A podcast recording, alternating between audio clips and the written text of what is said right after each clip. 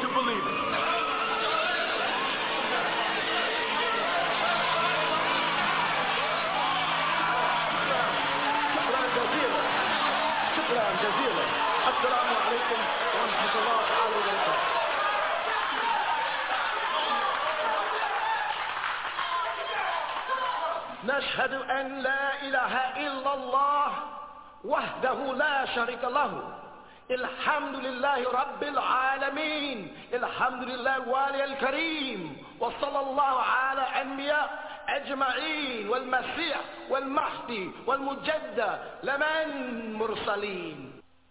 Are we not the bearers of witness that nothing would exist if Allah didn't create it? And that He is alone and has no partners?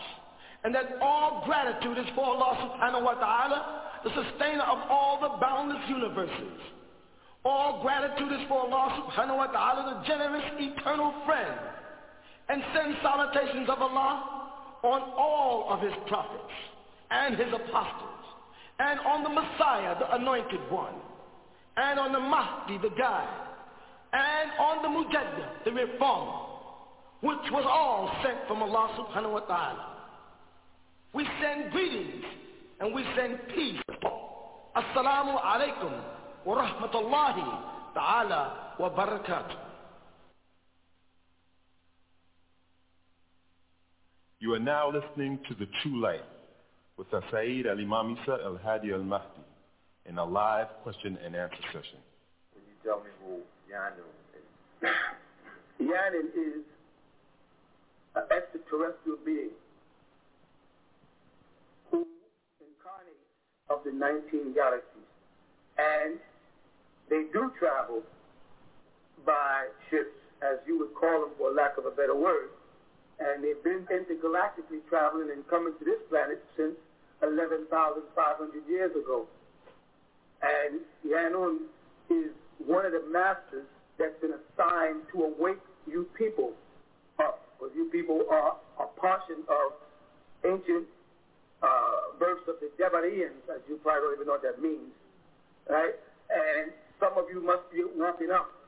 And so master would come. The master that you saw was called Rama.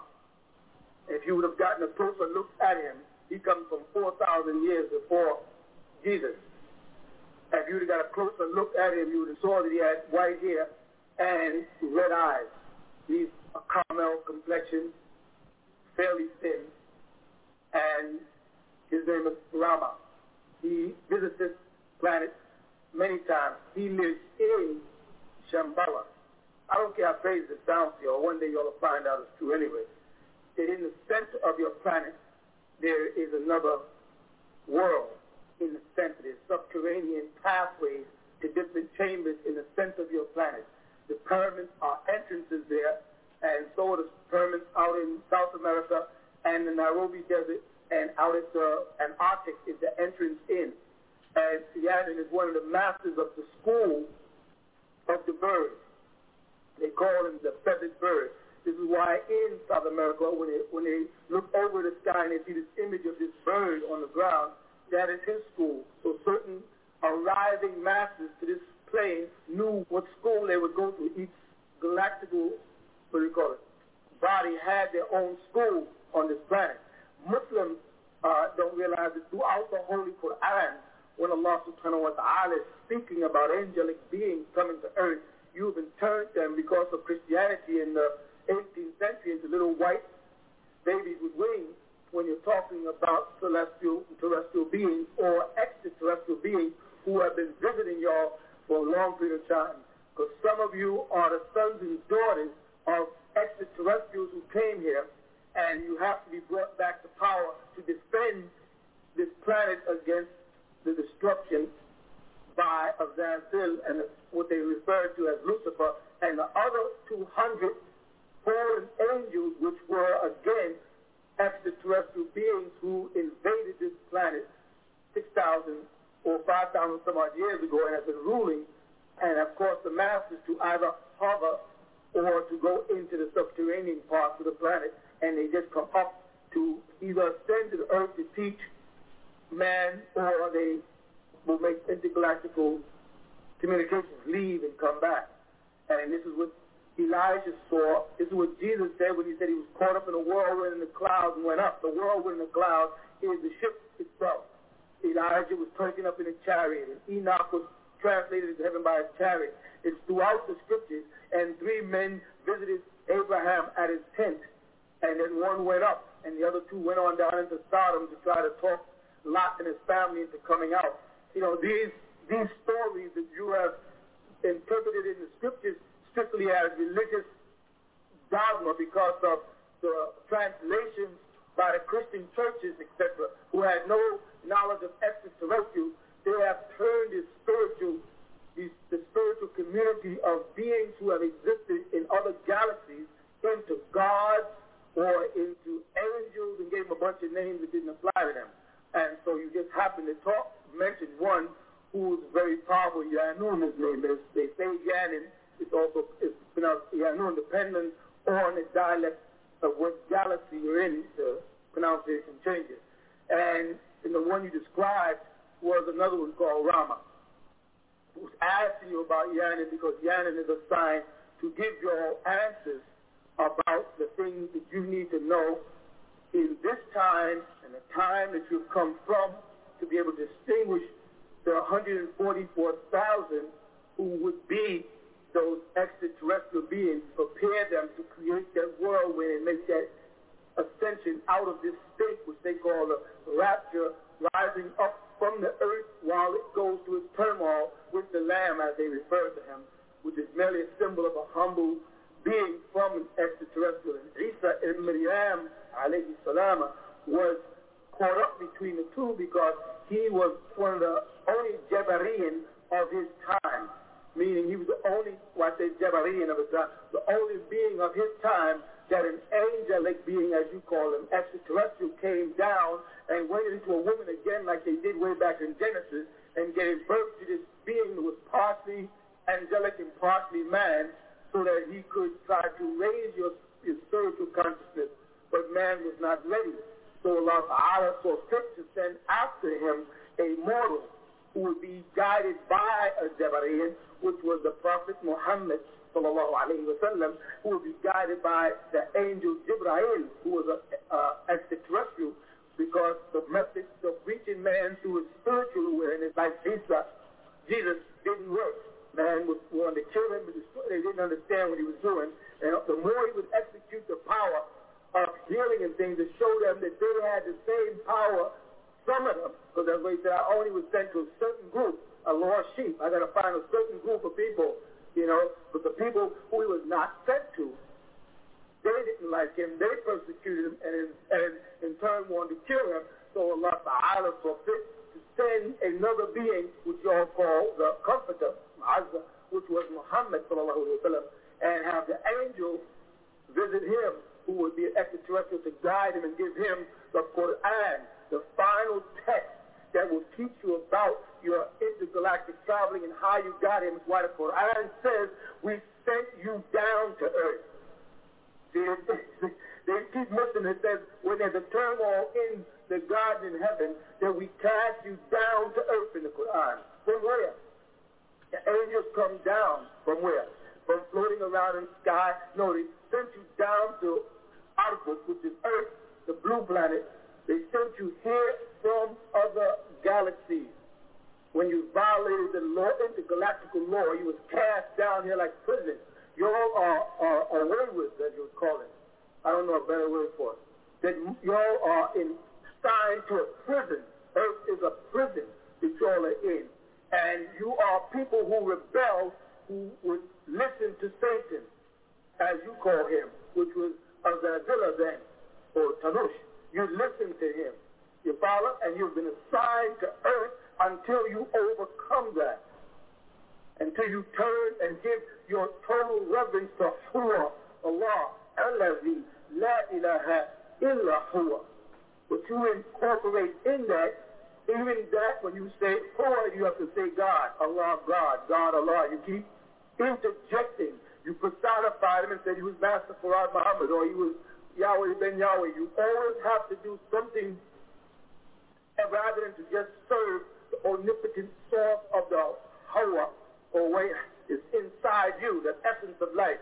So now you've been assigned to this prison, which is called Ardus, the blue rock earth, until you, what they say, are born again.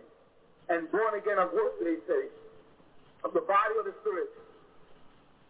Of the spirit. Y'all must be born again of the spirit. You must be transformed from being this mortal being who is destined to die back to immortality. You follow? You must become a supreme being again in order to be worthy of intergalactical traveling again.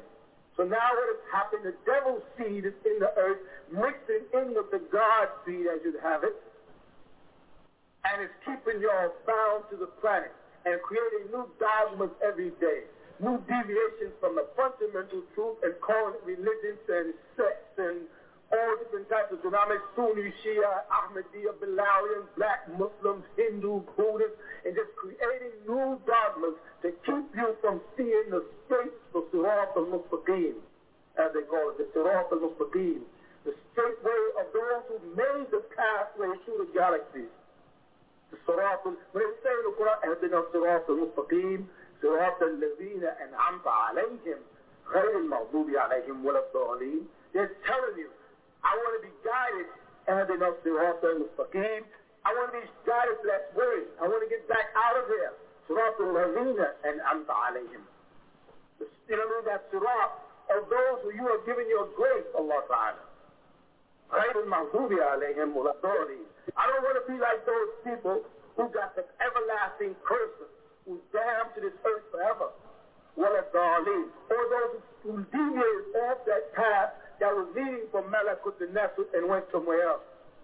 Or as they translated in modern times, have left the path of Deen al-Islam and went into other denominations of thought. And you deviate from the path of Deen al-Islam when you deviate from the path of Millah Ibrahim, when you deviate from the religion that Allah Ta'ala gave to the prophet Adam, which was the way you should work your way back to Jannah, to Idris, back out of this plane and back into Malakut, the domain of angelic beings, from which most of you have come. But some people here have made an everlasting pact with Azazillah, Tanush, this being who ruled and who tried to overthrow Mikael in Malakut prior to the birth of your planet. As a result of that, was cast down. Some mortals have succumbed to him and begin to worship him in a subtle kind of way. One of his names is God. And they have taken it and called Allah God and Jehovah God and Akhira, etc., etc., etc. You follow? So you just happen to touch on a very sensitive subject. And y'all, I am here to try to bring y'all back to that teaching. But I got to start with what you understand. I got to start giving you what you think you want, so you'll learn how to think on the level of what I have to give, or what you know you need. But I can't start by pouring out. I've been teaching for 20 years on earth, in and out, visiting in and out of here. different beings speak to you at different times through me, different, trying to answer all of your questions to prepare you for the real knowledge, the real information that you have to have after you get through wobbling in how great you are and how you got here and how you're Abraham and you're Peter and you're this. When you finish all that ego tripping, then I can get down to teaching you the truth about things and prepare those who are supposed to leave here, to prepare so when the ship does come, they can go. Do you follow? And I know that sounds crazy, but he wants to make me sound crazy. That's why he made movies like Star Trek, because he knew this knowledge. The devil, Iblis, he knows these things. And that's why he saturates his television with a bunch of things like fiction, so that when the final truth comes, I say, your whole concept of religion and the Bible is wrong. You don't even know what you're talking about. You're talking about intergalactical beings. You're not talking about angels. You're talking about the ultimate source of all existence. You're not talking about God and Jehovah. Those are just expressions. When you say Allah, you're saying El-Hua, Yahoo, oh, he who is. And you cannot define him while still confined to this prison called the physical body on earth. It's amazing. This is amazing to me, to hear people from this planet asking questions about such intricate things. It is really amazing. You don't even hear yourself. That's what's so funny. You don't even hear yourself. You hear yourself talk to me, but you don't even understand half the things you're asking. And it's amazing to find that the spiritual people here are beginning to wake up. It is not about a water religion. You know what I mean by a water religion? When they dip you in some water and say you're baptized, or go to Mecca and then say I'm a Muslim, where it's just a physical aspect of the deed. It's amazing that y'all are now probing into the esoteric part of your existence and trying to get a better understanding of the real you and not the synthetic you that you call your body. It's a wonderful day. Yo, Hadi, I want to ask you a question. First of all, wait, let me correct him. El Hadi is my father's name. Imam. Okay. What is it? What is meant lately? I've been getting the flash in front of me, the white fog. Like I'll be standing, or I'll be in a certain place, and I'll see a white mist. A mist, yeah. How do you know that? Because I know what it is. A mist in front of me, and it just comes, and it stays there for a second. Then it'll go. Then I can move, and I'll go to another place, and my mind just be, I don't be thinking about anything in particular. All of a sudden, it flashes in front of me. But I can't really, figure out. You haven't. See, the thing is, you're looking at beings who are here in the Earth's atmosphere, trying to reverse the negative flow of current that's here. Okay? You can't assimilate them because you haven't developed the inner part of you. You're developing, but you have not developed the inner part of you to be able to focus on them and take shape the way you do physical things. Meaning, human beings are under the impression that when they look at something, they really see it, and they don't. Everything you look at, if you look at the guy's head in front of you, you are looking at a reflection of light to the brain. You're not looking at the object. You follow that? You're looking out at something. It reflects back into the brain, and then you decipher its color, its shape, its form, its size, etc. Okay? You have not been able to do that yet with the spiritual world. Sometimes the beings will personify for you or incarnate for you, but now you have to learn how to incarnate them, and then you will see them, and they'll get in your way. Because you'll find the abundance of beings surrounding this earth plane, trying from different galaxies to keep you people from being destroyed by the cherubim. And we're trying to wake you up soon enough to get you back, but it seems almost impossible.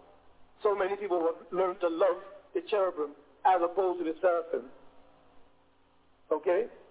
Why we the people of Solidar is, why, I know, why would we allow ourselves to, why are we in this condition? Why can't what's in us, the inner being, be brought forth, and the greatness that Allah subhanahu wa ta'ala put upon us, Our ancestors, these are things that our ancestors did, and we are the children, our children's children. No, your ancestors, let me correct you, your ancestors were also being visited by beings to try to help them, because in the realm that they were in, they had their degree of divination also.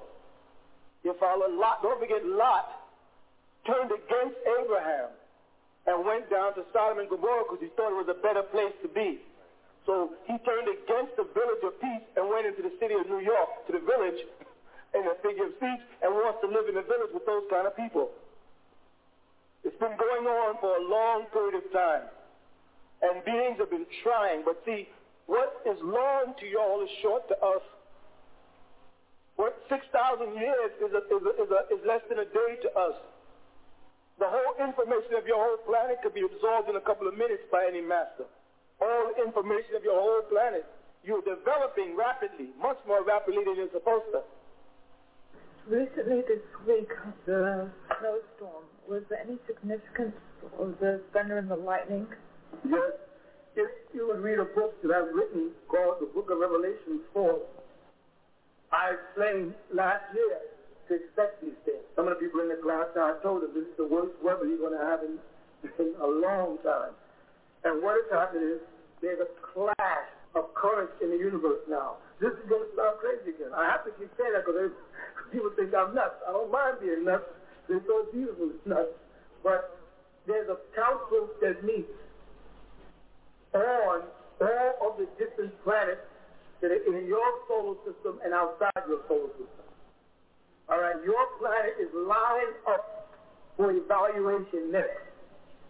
So you have a lot of intergalactic traveling taking place here now. People coming in and going into the center of your planet. That's why they're saying there's so many UFO sightings all of a sudden. This is why people are turning back to the church. People are getting so spiritual all of a sudden. Everybody's talking about the Spirit and the Holy Ghost and being born again and being saved and becoming Muslim and becoming Black Jew and becoming Hindu and becoming Swami, and there's a yogi here and there's a yoga that. That is the work of the masters preparing you.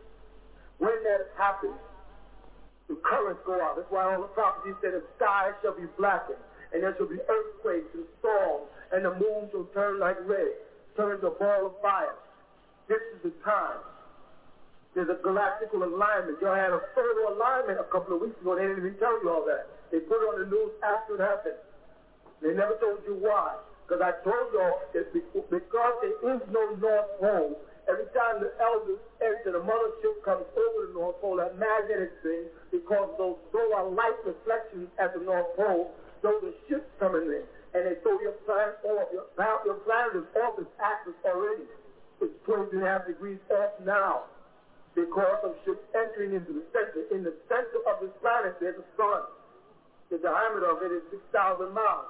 And each layer of your sun, your planet, is not a solid. You couldn't be a solid and be 6 trillion tons of weight with all the metal. This planet is not a solid. It's hollow. And in the sense of it, there's another whole empire which we all refer to as Atlantis or Lemuria. All right? There's two of them. They went for so long. I'm not going to start explaining Atlantis. But the weather is out now because there's beings coming through. And they're interfering with your layers. Your ozone is thrown off now. So you're going to have abstract weather. You think it's funny now? Give it 2 more weeks and see what happens. It's going to be so cold in March, it's going to be ridiculous. Your time belt is off. Your planet is working on a time belt. Time belt means you have ticks in your time. You follow? You have been calculating the ticks, but it's ignoring the rest. You know anything about music? You know, there's a beat and a rest, a beat and a rest. But when you're looking at your clock and the devil shrewdly put batteries in to take out the ticks, because you were going tick, tick, tick, tick, tick, tick. But in between those ticks, there was a rest that you were not counting. Instead of being 23 hours, 56 minutes, and 6 seconds, you really had 26 or 27 minutes. I'm sorry, I'm 48 minutes going at the same time. The beings that I'm speaking about, intergalactical beings, move on the rest of your time. It's a counter world, a fourth dimension, that's linked to this three-dimensional world you're in. And when they're making communications to set up the council, which refers to the Bible as the 24 elders around the throne with the four beasts, or in Ezekiel, that same council that has been coming here since the beginning of your planet, right? When they're coming from other galaxies here to have a meeting on whether or not to let this planet destroy itself. This is what it is. You people have got to the point where you are about to destroy yourself, and they're trying to save you, it says in Revelation. What about those who have the seal of the Father on them? The Master says, hold back the winds in Revelation. Don't destroy it until we get there. But you won't come. It's right in the book. Don't destroy it until we get there. It's like the seal, but you won't come. Some of you are spiritual beings, I got to tell you. When the sons of the Almighty came down centuries ago and went to the daughters of man, they gave birth to what you call the Syrians or Jebarians, supernatural beings who have now mingled amongst men so well that they forgot who they are, except for that dormant feeling that keeps making them say, why does everything happen to me? Why am I different? Why am I not enjoying this party the way they are? Why do I not want to get drunk and smoke reefer like they do? Why am I sitting in church saying I don't believe that white man on that cross is Jesus? Why is something happening different? And other people in the same room are sitting there and accept anything. And you look at them like, how can you accept anything anybody says? Well, if you're one of those people, they've always been saying, why me? Why when they run, I'm the one that falls. Every ski, I get the broken ski. Why am I the being in all this energy? Because the devil has a concentrated effort on your destruction. Because he knows that you are a Jebarian, that you're from an intergalactical being. You're part human and part extraterrestrial. He knows that. And you cannot, you're like Jesus, caught up in two worlds. He said, he was having problems. He said, my spirit is willing, just my flesh that is so weak. You follow? All of this collaboration of time, the alignment of the universe, the beings coming through is why your weather's out. And it sounds like a science fiction movie because that's what he wants it to sound like, but it's true. I'll tell you something that will wake you up. The headache, the one-eye headache. You know what I'm talking about? That you get in that one eye is aggravating you, that nervous tension that you can't stop locking your leg all of a sudden. The inconsistency with time. Like, it's Wednesday. What happened to Tuesday? Is this happening to some of you people in there? Well, that's because you are out of whack with what's going on. You're breaking his time barrier. You're not in tune no more. We are here for you, but you won't come. We can't take you back without teaching you first who you are and how you got here. I'm not talking about Abraham and Jesus, though. The whole Bible story we learn in a second. That's your history. You got one of the shortest histories of all everybody.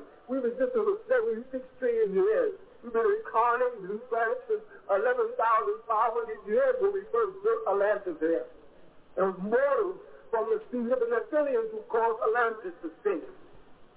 A gap to the subterranean world, which is beyond your understanding. Now but you've got to relearn who you are and how you got here so you can get out here and leave these mortals here. Because this planet is destined to destroy itself. And they're going to take you with them. And if your spirit does not develop far enough, you will be of premature birth. You'll be caught in the destruction of this planet. But the other thing was, if you are spiritual beings, then what is your purpose here? Mine? Yeah, yours and any other. I'm a teacher. Mm-hmm. I'm a teacher who's come to get my students and prepare y'all for the war. We've had several wars against Azazel people before, and we've won. And every time they went somewhere else and colonized. Now they've colonized here, and they've gotten you. I've got to come and separate you from them and turn you back into spiritual people so we can conquer him, which is whom you all call Satan, and prepare you all to go back to Malakut. Malakut, what is that? There's three There's three domains, and then there's lower and above. Nefesh, Malakut, and Lahut going up. Nefesh is the abode of Humain, which is what y'all are, the ones on earth. Malakut is the abode of Malaik, angelic beings, as you call them. And Lahut is the throne of the Omnipotent with the seven veils. You follow? Okay. Solid, liquid, and gas. Okay. You're in solid. The angels are in liquid. And the Almighty is in a form of gas. Okay. All right? Now the liquid can become vaporized into gas or hardened into a solid. Now I'm here to turn the solid back into a vapor, into a liquid, and then back into a gas. You follow? But they're so intermingled with the mortals here, it's hard to find who's who anymore.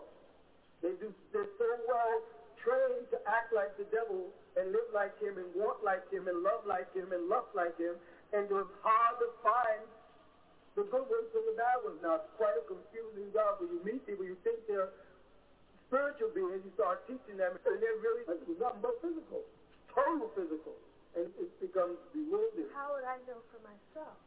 You do know for yourself. You already know if you're a spiritual being because you're not content here.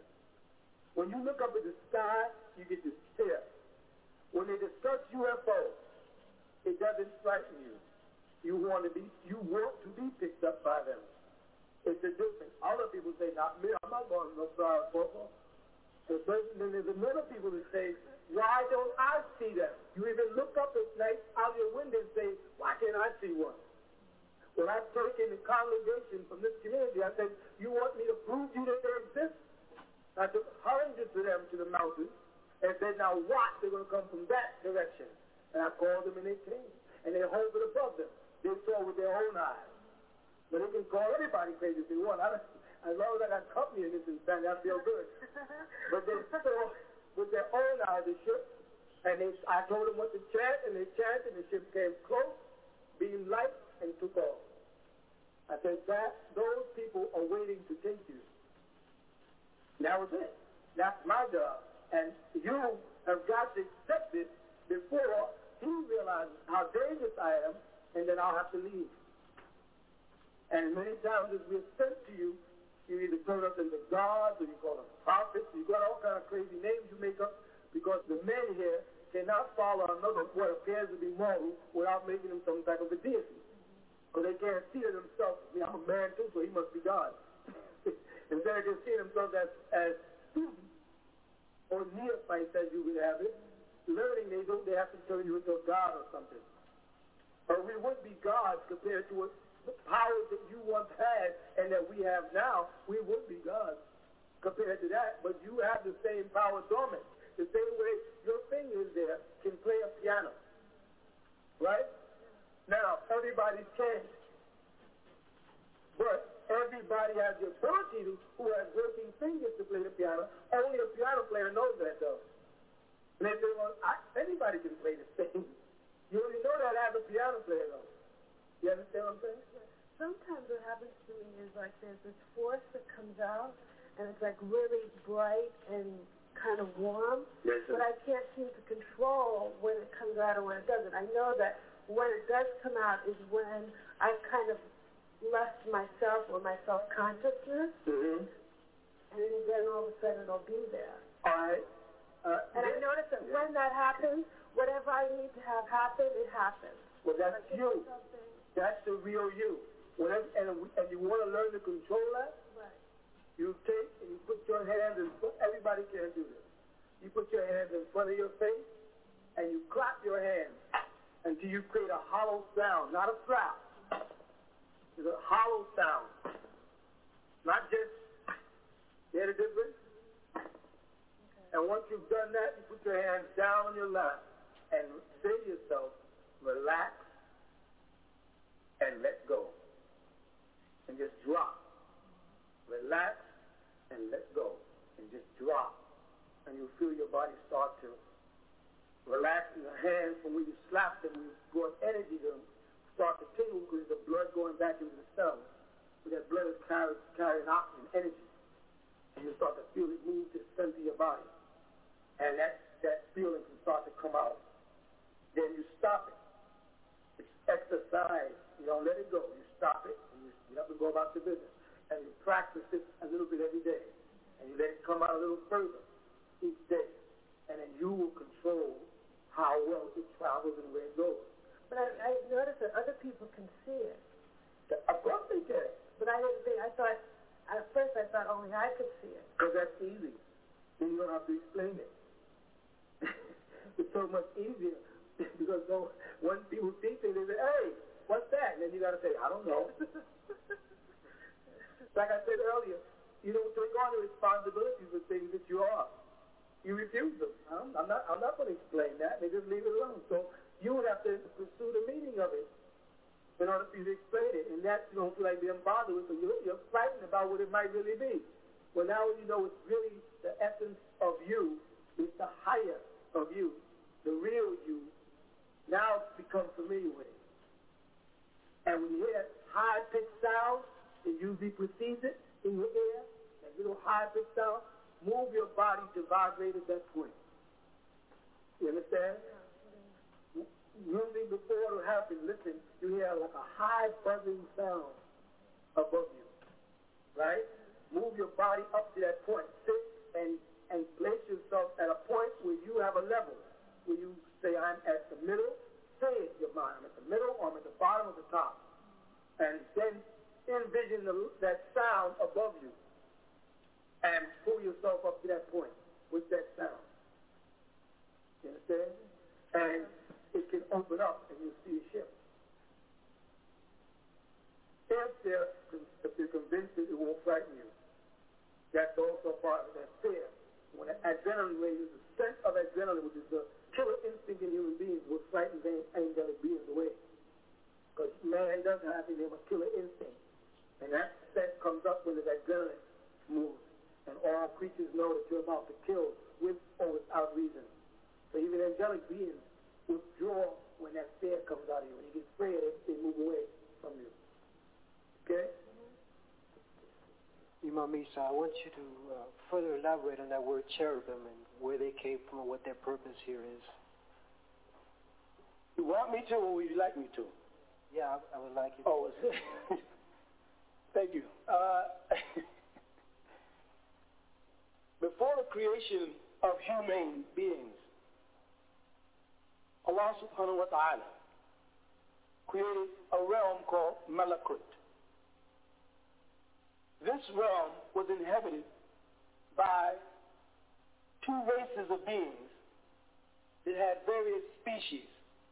These two races were called, in your present-day language, cherub and seraphim. They were what you refer to as angelic beings.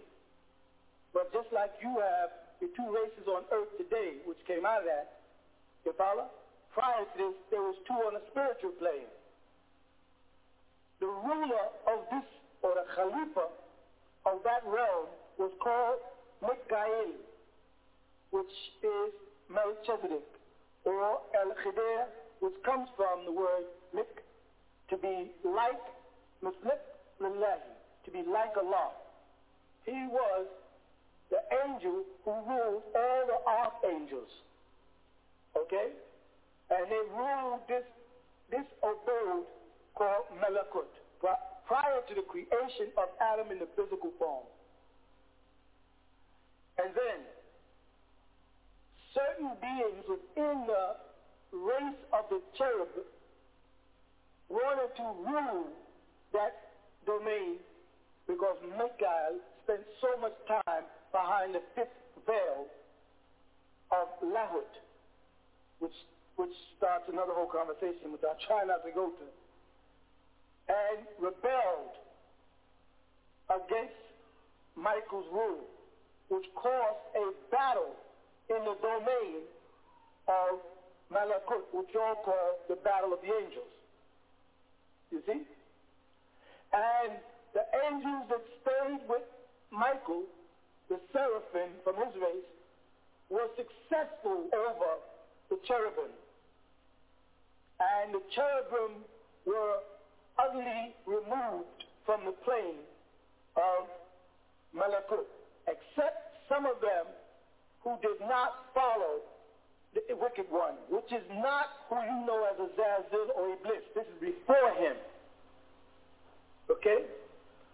What Mikhail did was he took one of these young cherubim as an example, like Allah subhanahu wa ta'ala put the tree as an example of good and evil.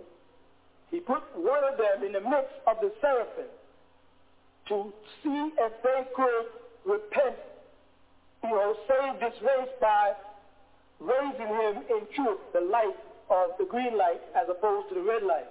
They're two colors. Okay. This being that they raised became known, he was from amongst a race called the jinn. He was called Jan, the father of the jinn. They were the Kafiruna originally, who covered the truth about the laws of Malakut prior to Iblis. This child Jan was from amongst the species of cherubim, the father. Okay. So, after they took this child, Jan, and put him amongst the seraphim to rear him in knowledge to reform them.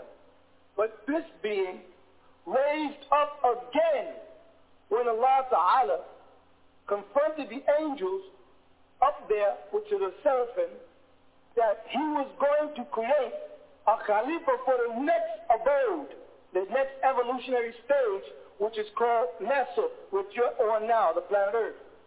And he would create him in spirit first, and then give him a perfected body, and he would be able to procreate like Allah, because the angels couldn't do that.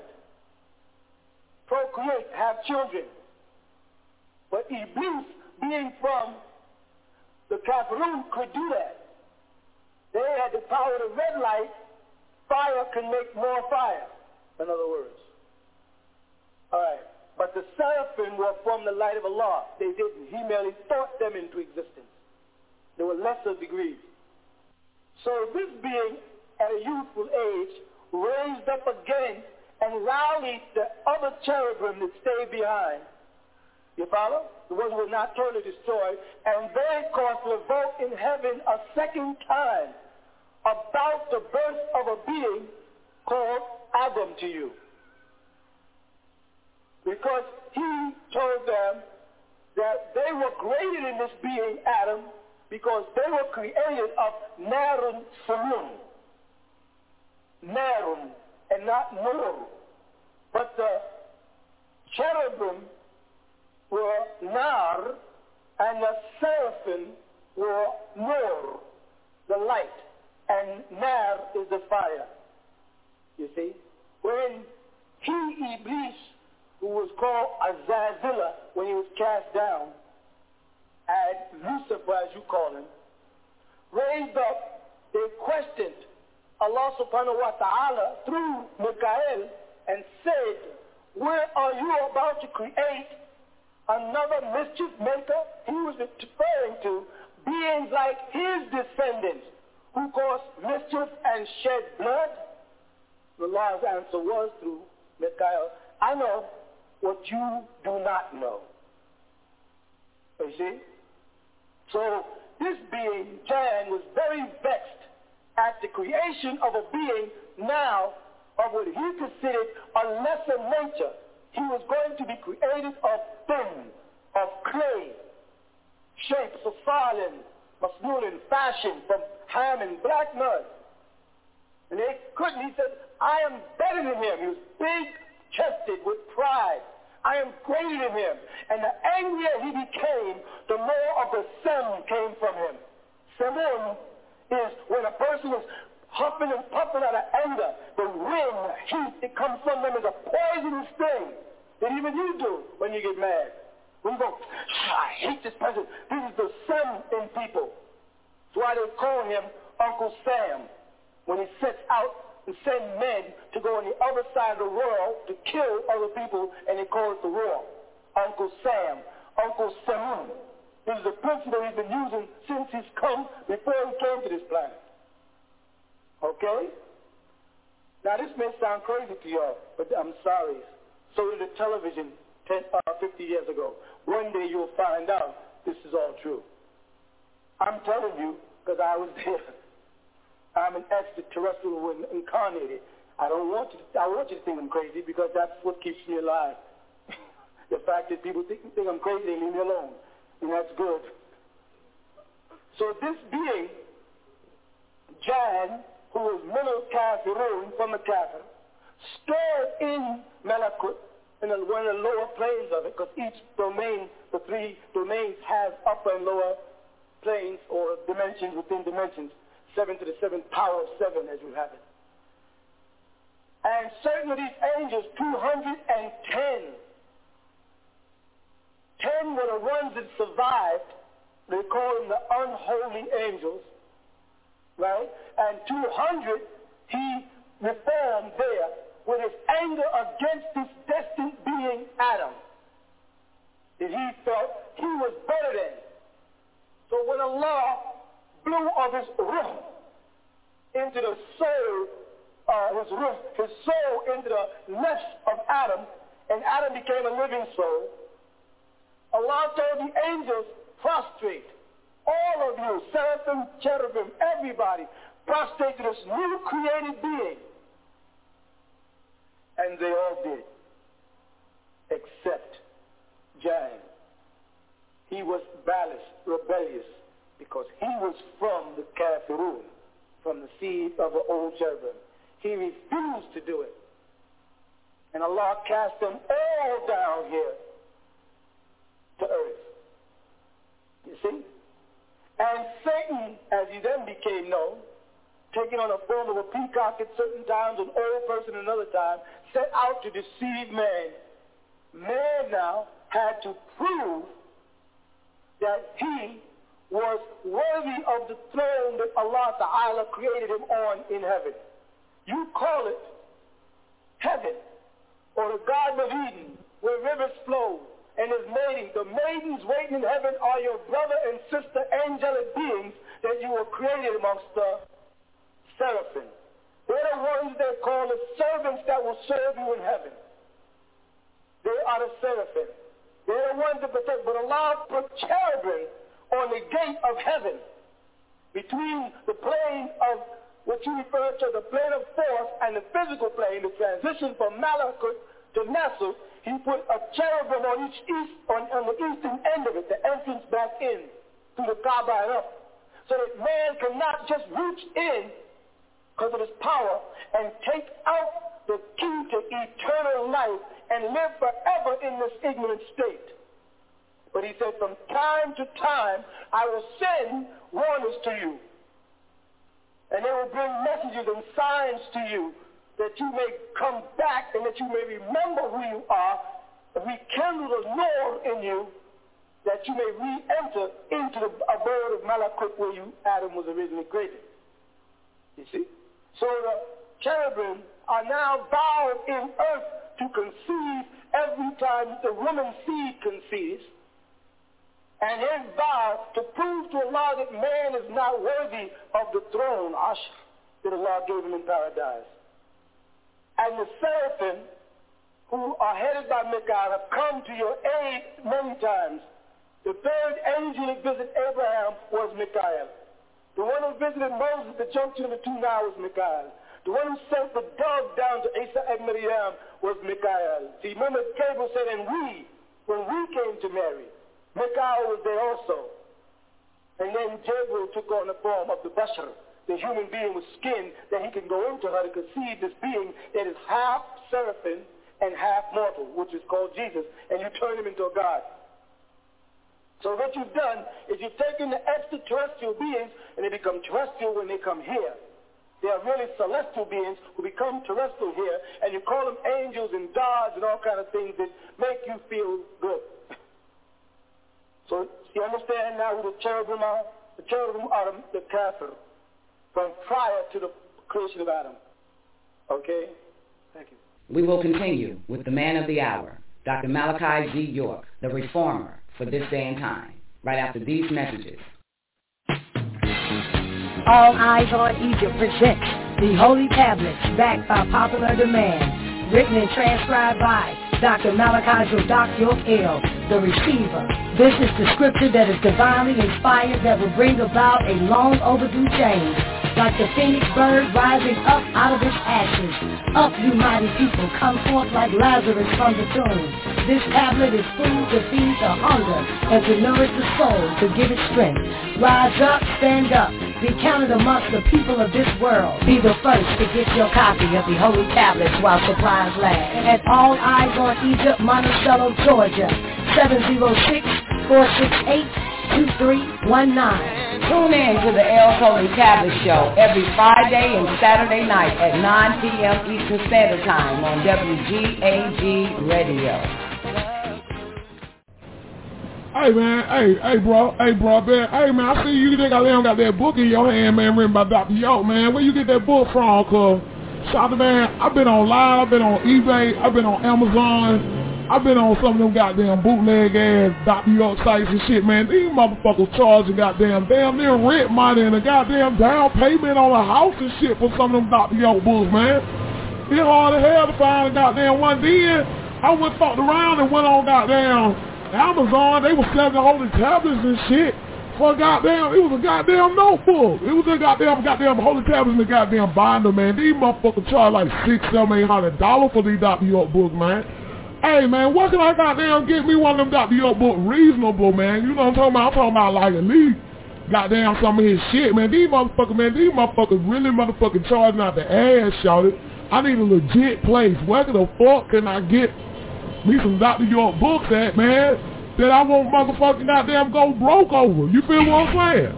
Yeah. Does this sound like you? Well, of course it does. Or, matter of fact, it did until you found out about All Eyes on Egypt in Monticello, Georgia.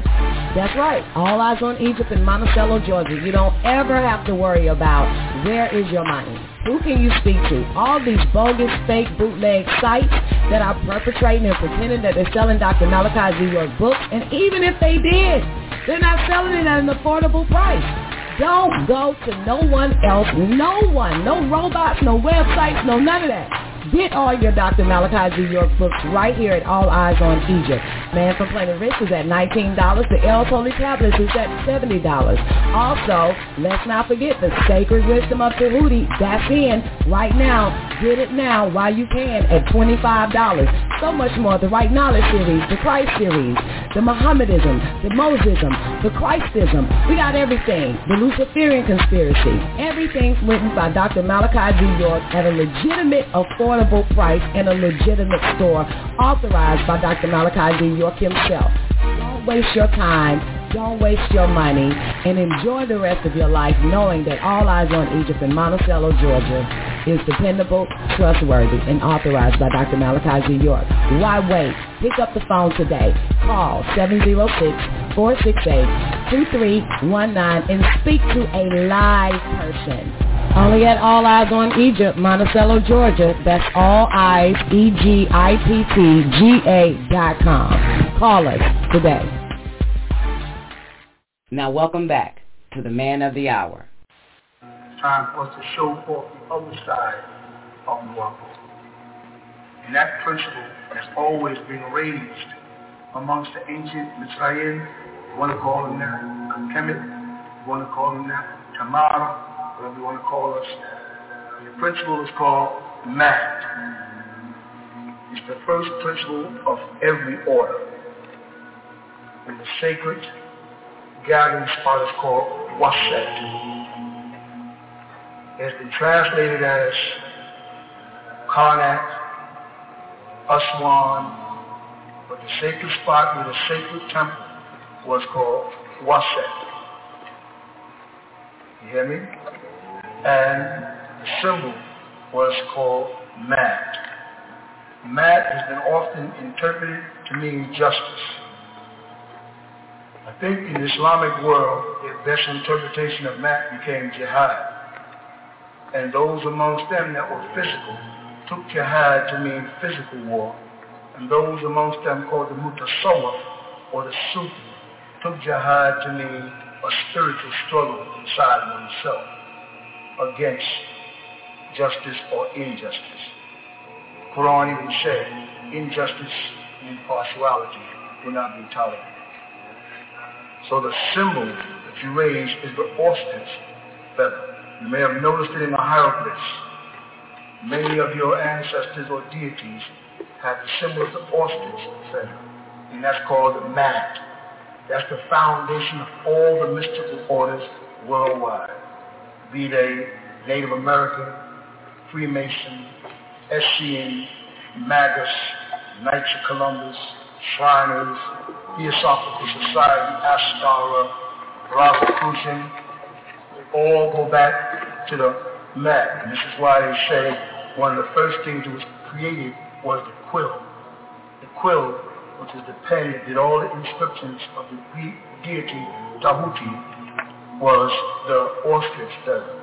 They would carve it and they used it, the scribes, to write the many books of ancient Egypt that most people today have forgotten.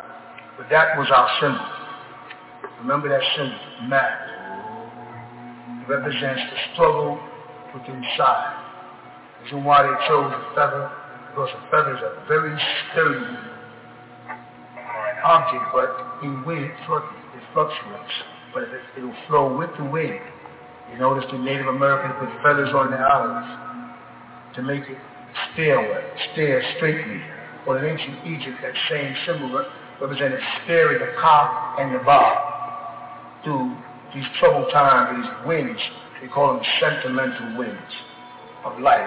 When the pressures come down, the person that has a strong inner side survives. The person that has a weak inner side falls to the wayside, always. Those people whose principles in the Wapo are based on a spiritual thing who survive any changes. Just as those people who are Ansari spiritual, regardless of where the surface went, they were still Ansari. Whether we was calling ourselves Hebrews, or Nawapians, or Native Americans, or cowboys, whatever we called ourselves, because their roots in what we were doing were in the spiritual, not in the physical appearance of being a Muslim, wearing a tagia, wearing a jalabiya. That wasn't where they were at. They were there spiritually. They were a cosmos. They were a part of the cosmos. The utterance, that word that stirs inside each one of us. And they get anchored in the word. And the foundation of it is the word is true or false. False manifests in the physical, truth always in the spiritual. Because you can't lie in the spiritual sense. You cannot lie to your soul, because you cannot lie to yourself. And that's why in the language, Hebrew, they had nefesh and in Arabic, nefesh. And they had combined the word spirit and self as one word. You could not lie to yourself. You cannot betray your spiritual self. You will tell yourself the truth. So you are your best master, thus you are your best God. Because you cannot lie to God. And the only being that you come in contact with that you cannot lie to is yourself.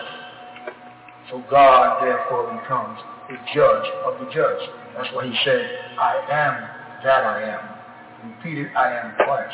I am that I am. They say, oh, I am that which I am, or I am whom I am. Identifies his outer part, his outer being, and his inner being. He never told his name. When they ask you his name, you say, I am that I am. You have to learn the principle that I am that I am merely means what you see is what you get. It's a very simple, it sounds complicated. They've turned it into all these different mystical interpretations in the Kabbalah of the Jews, but simply means I am that I am. No more, no less. So cosmoses, if we're going to spend this evening before we go into the ritual, is to actually questions about the spiritual. Be careful, because there's several levels here of cosmosis. Everybody's not on the same level. So you can't ask me questions and expect me to answer questions from the white or black level and then the crimson level. We'll be getting answers to lessons they haven't studied yet or degrees they haven't gotten into. So you have to be wise enough to have the question vague enough that I can answer it vague enough in order not to probe into what is not ready for certain people who have not raised them to that degree yet. All right? Any questions that you want to? I know one thing everybody keeps asking me, let me add this, is in our principles it says you got to take a long walk on a short path. People say, what do you mean by that? What it means is, I said that back in, way back in 1970. What I mean by that is we had a very short period of time to take a long walk. It takes most people a lifetime to be just a Christian, or a lifetime to be a Jew, or a lifetime to be an Egyptologist. And I say, well, between now and 1970 and the year 2000, we have 30 years. We got to take a long walk on a short path. The short path was for 30 years. The long walk was the amount of information and the amount of schools of thought that you would have to go through to be transformed from mortals to immortality, transformed back into gods, back into deities, back into nothing. That was going to be a long journey on a very short path. That's what it meant. If you want to be a good cosmos, you've got to learn to take a long walk on a short path. And most of you who've walked with me for years have gotten so much information that it baffles the normal pedestrian when they encounter you on the streets.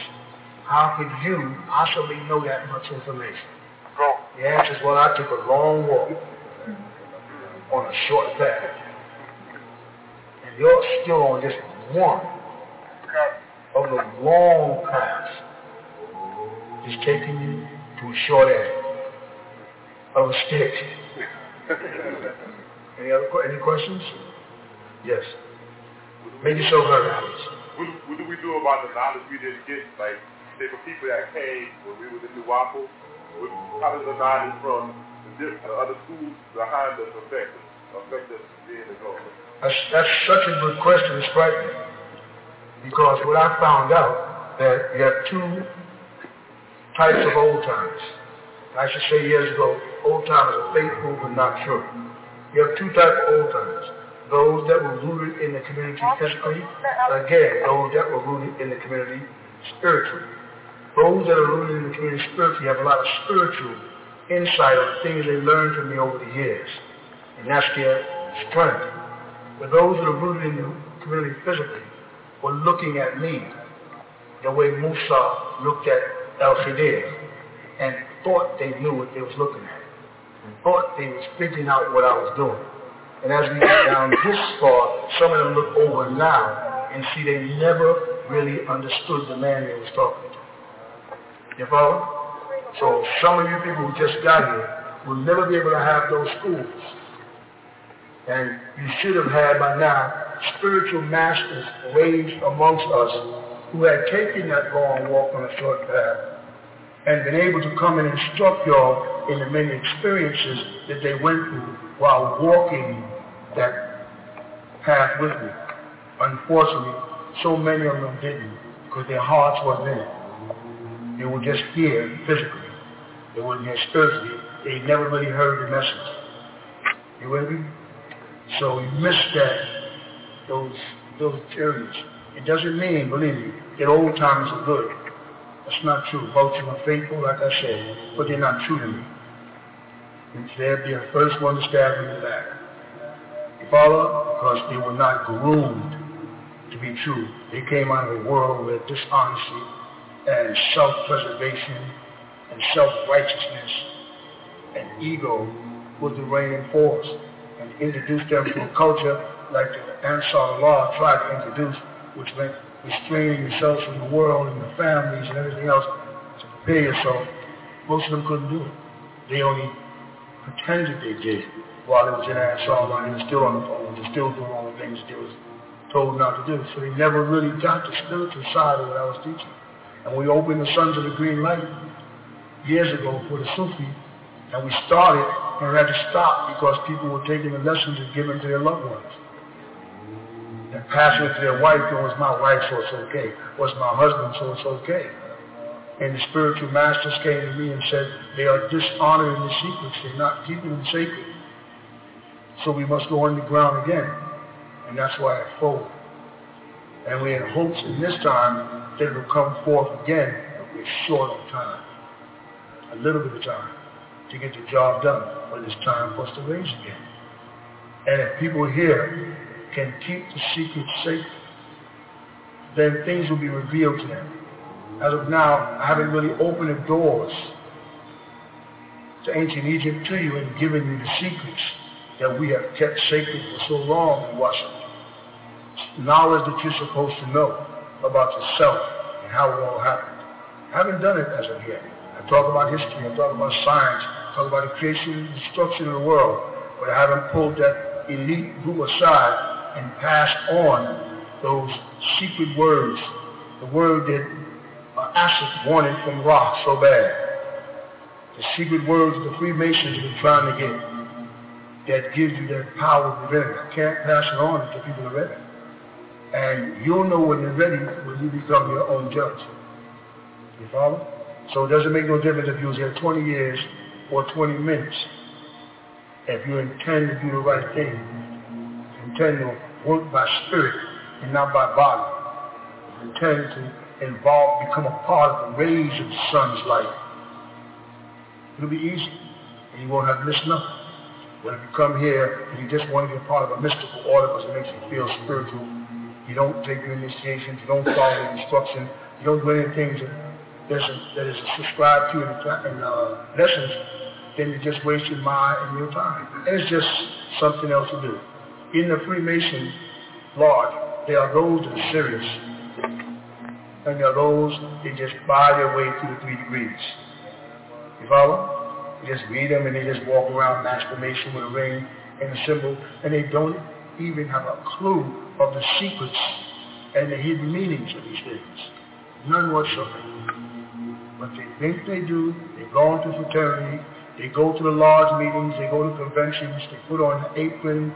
They put on the 3 great lights. They tote their Bible, compass, and square, and they learn certain of the triad terms that are used, you know, from degree to degree as they raise, but they don't, none of the, they never pass the royal arc and turn right. They pass the royal arc and they're hit with a light in their eyes. And that light I spoke about several times is a blinding light. On this side of intellect, light is blinding. And the way to teach a student is to teach him about the light. Tell him the light is the knowledge, the light is the intelligence, the light is the intellect, the light is the guide, the light is the way, the light is this. But light blinds. Darkness don't blind. And all Freemasons are blindfolded. As I mentioned just yesterday. And while they're blindfolded, in that period that they're waiting in the lodge, for someone to remove that blindfold, the inquisitive mind starts to work in the darkness. The mind starts to speed up, starts to race. What's going on? What's going to happen? What's coming up next? What's going on? Who is this? What's that scent I smell? What's this here? This wood? You understand? Why the cable toe? Why my leg, one past leg raised? Why this? Why that? You follow? That's when they're divine. Once they remove the blindfold, then they're blind. When you hit them with the light of Freemasonry and start giving them the principles of Freemasonry and start giving them the tools of Freemasonry, and they put the Bible in their hand and they point down on an altar and they open the Bible, and there they put a compass and a square and they look down and say, these are the 3 great lights. And they look down at them. When in actuality, 3 candles are surrounding the altar. And those are the real 3 great lights. When you have the person look down, they point down, he looks down, looking away from the 3 candles that represent the 3 suns, they know right then that he is blinded by the light. And that light is the compass and the square, and how they will build this Bible around him and reshape him from a god into a mere man. You understand? So, in our order, all the symbolisms, all the tools that we use all are geared towards being able to see in the dark and avoid the beam of the light. You understand?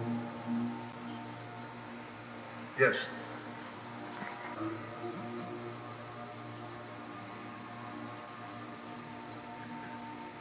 How do you know once you reach that point of the light, then what? See the word? See the word enlightenment? I'm just saying, see how they did it? I'll tell you what. When you get to the point in the enlightenment that in all that you read and all that you study, you still feel there is a, what's the word? Say it again. A void. And what follows void in the Bible? Void and darkness. Once you finish all the study, and all the religious dogma, and all the arguments of who was here first and who's the greatest and genetic this and science this, and then you still are hungry for something. You follow? And that is the spiritual journey from void into darkness. And in darkness is tranquility. But they've taught you the prince of darkness, the devil, is evil. See the reverse? And the light is right. The warmth, bathed in the light. In ancient Egypt, what they had was the three suns that you know as what? Shemesh, Utu, and Asu. They had them as Atum, Atun, and Amun. And those are the three lights that you see in the Masonic Lodge representing the three candles, or even on the floor of our lodge in Hoptep, the three candles. You only need to light the candle if you're in the... Let me ask you about that for a minute. If you're in the dark, are you with me? And the dark is ignorance, absence of intelligence, absence of common sense, evil. How do you have the intellect to know to strike the match? How do you know to light the candle to get the light if darkness is ignorance? So you see where the deception came in. The beings that were in darkness knew about the light. People in light cannot see darkness. While you're on earth and you look through the day, you know there's light, but right outside the Earth's atmosphere, you know there's darkness. Which is more, the light that surrounds the planet or the darkness that is the universe? So which one would be more likely where the Supreme would dwell? In that light that is contained and restrained within an atmosphere based on reflection, or in a boundless universe? In a boundless universe where darkness is, but there must be intelligence. If that intelligence or if that darkness was transformed into light by combining hydrogen and helium atoms to make them create a cycle, to create a sun, to send down a beam and explode and create solar systems, there was some intelligence involved there. But that intelligence was in darkness, and the results was the light. So void and darkness was intelligent, because even in their Bible it says what? But what does it say before that? In the beginning, God created heaven and earth, and what? And void and darkness upon the face of the deep, and the Spirit of God moved upon the surface of the water. Start again. After it was void and darkness upon the face of the deep, and the Spirit of God moved upon the surface of water, the Spirit of God was moving in, and then he said, let there be. And that's when he started the chain reaction of consideration. You know what I mean by that? God created and then had to stop to see whether it would be good. He looked and said, and he saw that it was good. So when things got into light, it did not necessarily mean that they were good, because God created these lights and then said, saw that the light that he created was So the light was not necessarily good. And that's why in Islam they had Nur and Nar. And Nur represented the light and Nar represented the fire. And therefore that light was not necessarily good. It was always, as I said years ago, independence of how one uses it. You can strike a match to light a candle to guide, or you can strike a match to burn down the house and kill everyone. There is temperament in light. There is no temperament in darkness where there is no attempt. Because in darkness, your only fear is tripping over something you don't know is there. So if you hold still and hold your peace in darkness, divine manifests. But where there's light, there's doubt. Yeah? You'll know because your mind will reach a point where you start to say to yourself, there is more to know. There is more to know. And that hunger will cause the divine in you to come forward if you discipline yourself. Yeah? And there is more to know. It's not out of reach. It's out of trust. I can't pass the secrets on to you people until I know you're ready for them. They've been protected for thousands of years. There's nothing to play with. You hear me? Yes. I just hope you heard. So is it good to sleep in total darkness when you go to bed? Because sometimes it wouldn't make a difference, because once you go to sleep, you won't see the light is on and out anyway. So it really doesn't make a difference. Those are religious mythologies created while he was in certain schools on that, what?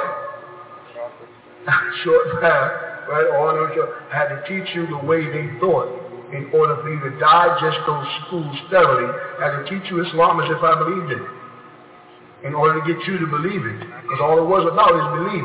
And then we had to get to the point where we had no longer a need for beliefs. If also there it said, don't sleep in dark. Why? Because the monotheistic principle, which is the principles of the physical, what was void of any spiritual knowledge, is always consumption by fire due to judgment. But in this case, the God of light is not using it for intellect, he's using it as nar, fire. The word they use in the Torah, which they borrowed from the Sumerians, was or, flames, light, in the sense of burning. So this God warns you that if you are not obedient to me, out of whatever other gods that you chose, I will burn you up. You hear me? And you're taught that in Judaism, Christianity, and Islam. If you're not obedient to me, on Judgment Day, I will judge you and I will burn you up. So the principles of monotheistic beliefs is fear of being burnt up, being consumed by fire. Meanwhile, they teach you, dwell in the light. Stay away from the darkness of ignorance. Dwell in the light. And then tell you at the end of the road that we're going to burn you up if you don't do everything the way I say do it. It's right, because you dwell in the light. And it's the sun and the environment that ages and kills you.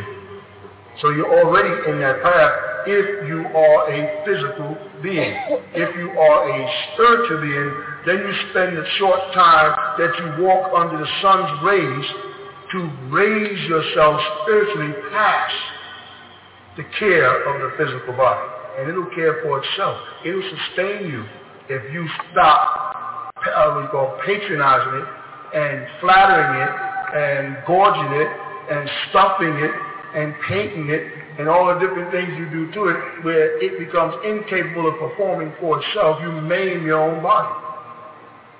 You follow? Your body's just a vehicle to carry the spiritual you through this earthly journey. And you're supposed to be raising yourself in degrees spiritually, so that by the time you take the garment of flesh off, the rest of the path is easy. You just blend back into the rays. You see what I'm saying? So it's not best to sleep in dark or light or dark. He goes, regardless, when you go into that state, past sleep paralysis, into what they call sleep, you don't see it anyway. And if anything is going to attack you, it's because you allowed it to and believe it can. All right? Yes? Does lucid dreaming or waking sleep have to do with a certain state of consciousness? Say it again. Does lucid dreaming, or it's called waking sleep, have to do with a certain state of consciousness? Yeah, it has to do more so with the vibrations of the body. The body is vibrating with a certain pace. That's why you have people say, when I'm getting ready to go into a transcendental state, I must drop my body down to alpha wave. Now, why would they go to the first letter of the Greek alphabet, which would be Aleph or Aleph or A? Why would they say? So where is man vibrating? Well, man is vibrating an eighth up. He's vibrating at an octave above. And he has to make that journey down to alpha wave, where his body therefore is in tune with the Om. Yep. You follow that? Now, in between those, in that, everybody knows the octave is eight tones, right? In that, let's say, regression of sound going down, there are other beings who are able to vibrate in and out. And those beings step within your dreams. Because while you're dreaming, you start dropping down. Have you ever listened to a cat when a cat is sleeping, how it purrs? You ever heard a cat? Anybody have owned a cat before? And a cat purrs when they sleep? You know, certain purring sound? That's because they're dropping down. Human beings usually drop no farther than out of 8 to 4, so they stay in what's called sleep paralysis.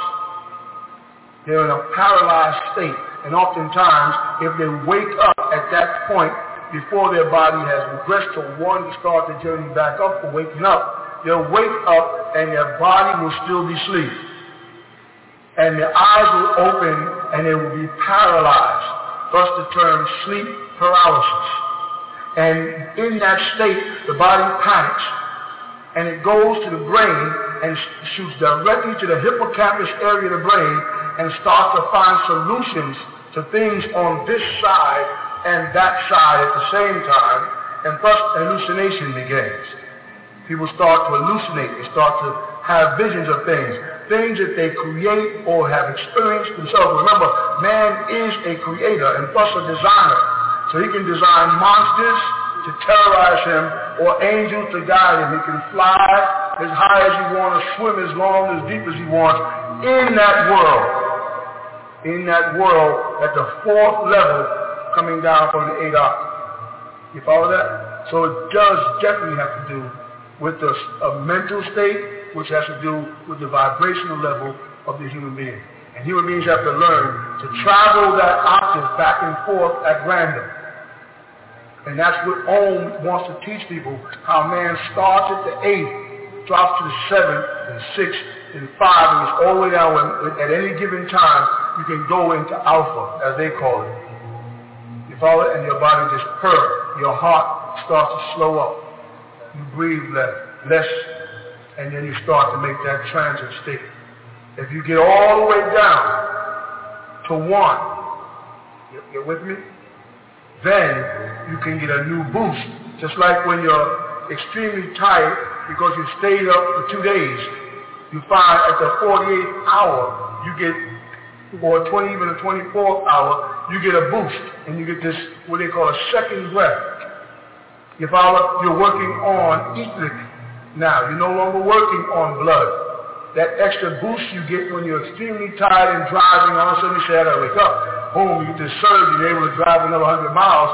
That's moving into the ether. When you learn to take this journey backwards back into yourself, if all the journey inward, when you get down to 1 and you learn to vibrate there, then it's easy for me to take you over into the etheric world. Because on the other side of this 1, hydrogen existence, starts 1 ether, and all the way up to 8. When you get to, in the element sense, what can happen? Because the element sense is from hydrogen to 8, and 8 is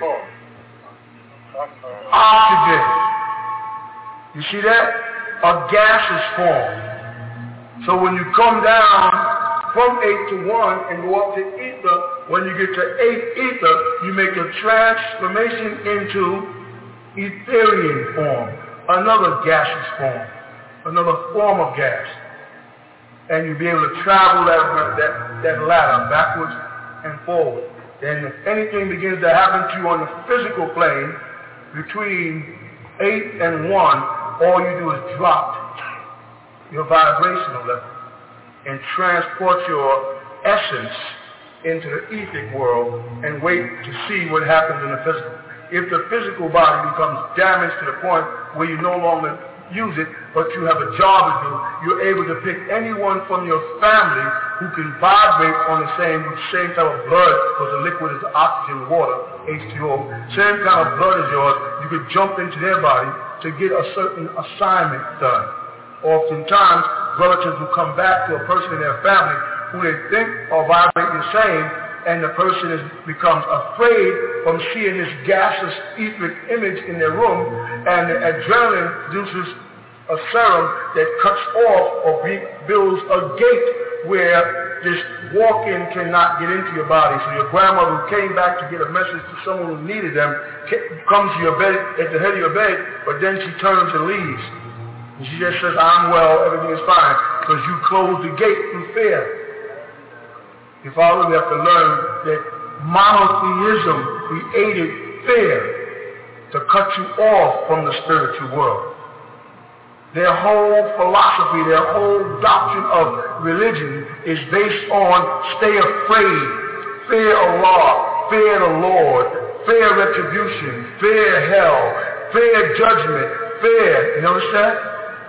So you don't stay in a celeste state, a bliss state.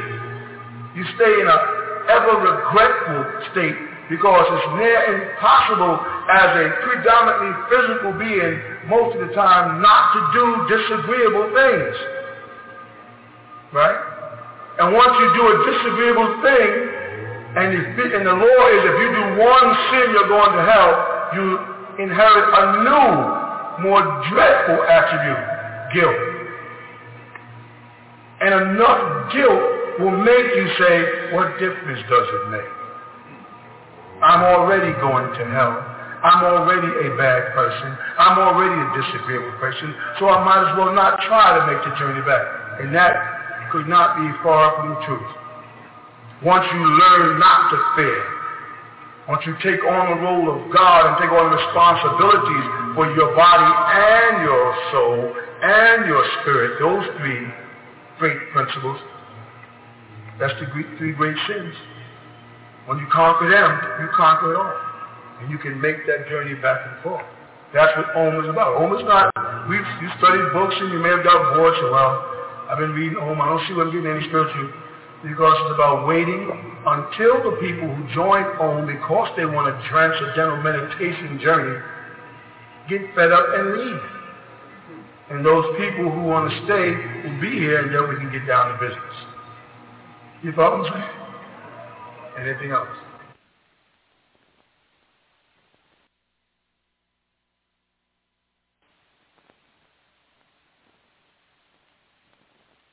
Once you make the intention in your mind to change positions, you must break your chain of thought. Because you have to think, oh, I'm going to get up and go sit in a chair. So it means you got to start all over again. If you try to get up and pick up where you were at, it's impossible because you put a new thought in between. And that was, I got to get up. Oh, where's the chair? That chair's more comfortable. I'll sit over there. Or I'll just sit over there. Let me get my rug, because my rug is a little soft. It was hurting my ankle. And then hurt comes in. Hurt links to a whole bunch of things in the subconscious mind.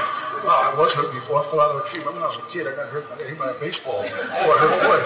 I hear somebody crying. Are they hurting? Everybody's hurting.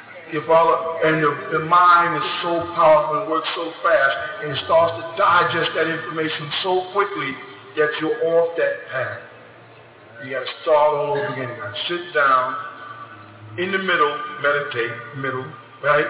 And then start to contemplate and rebuild it up again. You know what I'm saying? Believe you me, it's worth the time. If you're too lazy to give that much that extra moment to it, then you're really not entitled to the rewards. Yeah. When you were just explaining or traveling from the 8 octaves back down to the 1. Remember, I used octave because I was using something I was hoping everybody would understand, which is the tones in music. Right. Okay? Middle C would be the most destructive. Right. Okay, now when you were explaining that, what certain exercises do you suggest to get you able to vibrate on? We're able to travel from the 8 octave back down to 1. That's what Amma was teaching. We've just started now. I've just introduced y'all to this tone of Om. This tone Om in the human voice is a replica of the sound of the multiple big bangs that took place. Different explosions in the universe. When they finished exploding, I think in Islam I used to say babies go kha. Kha. That's why they go kha, kha, kha, kha.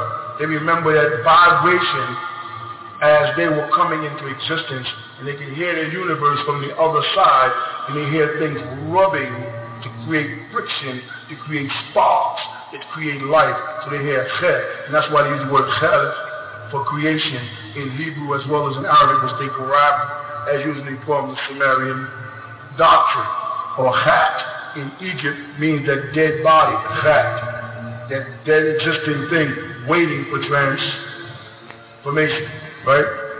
Amun is supposed to teach you this gradual transformation. First, I've got to teach you how to sit down and focus your energies, conquer the material world and the things that surround you that seem to be so important to you. Your Father, that's one. Or to give you the power to be able to cook it off, because you're in a world where there's a million things you have to do, but be able to have a certain tone or note in your mind that when you hear it, be it on, it automatically starts you on that journey.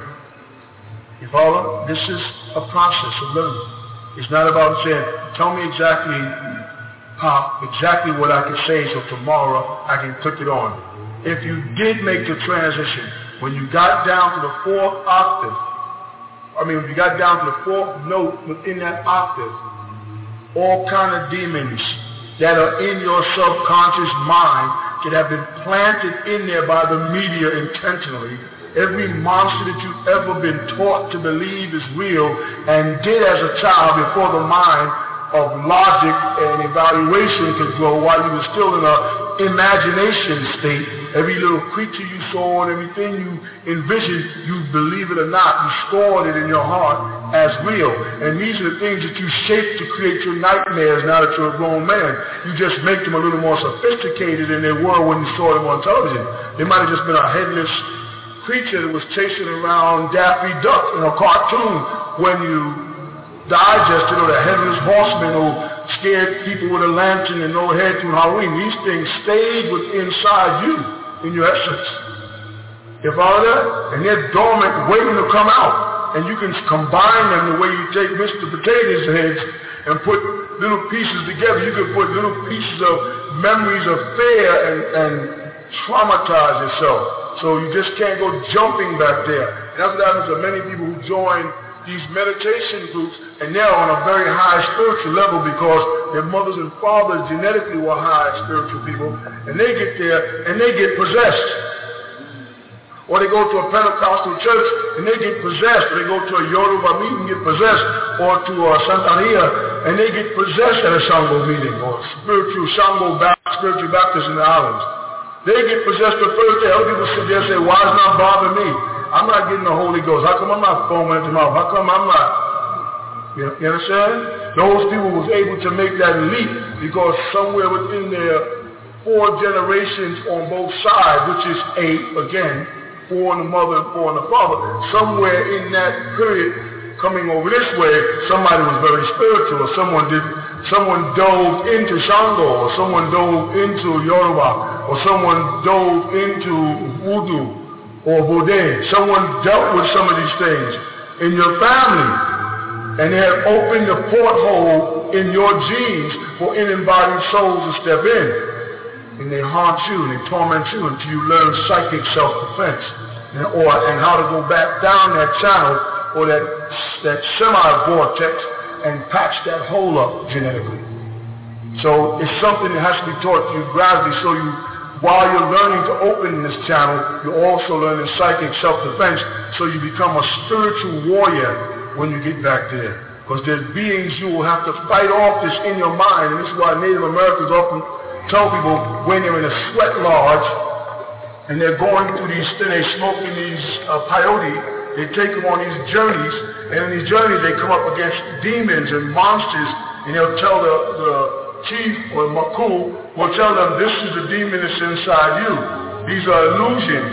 You've got to defeat them. But when you're standing there, you see a mountain lion perched on a mountain getting ready to leap on you.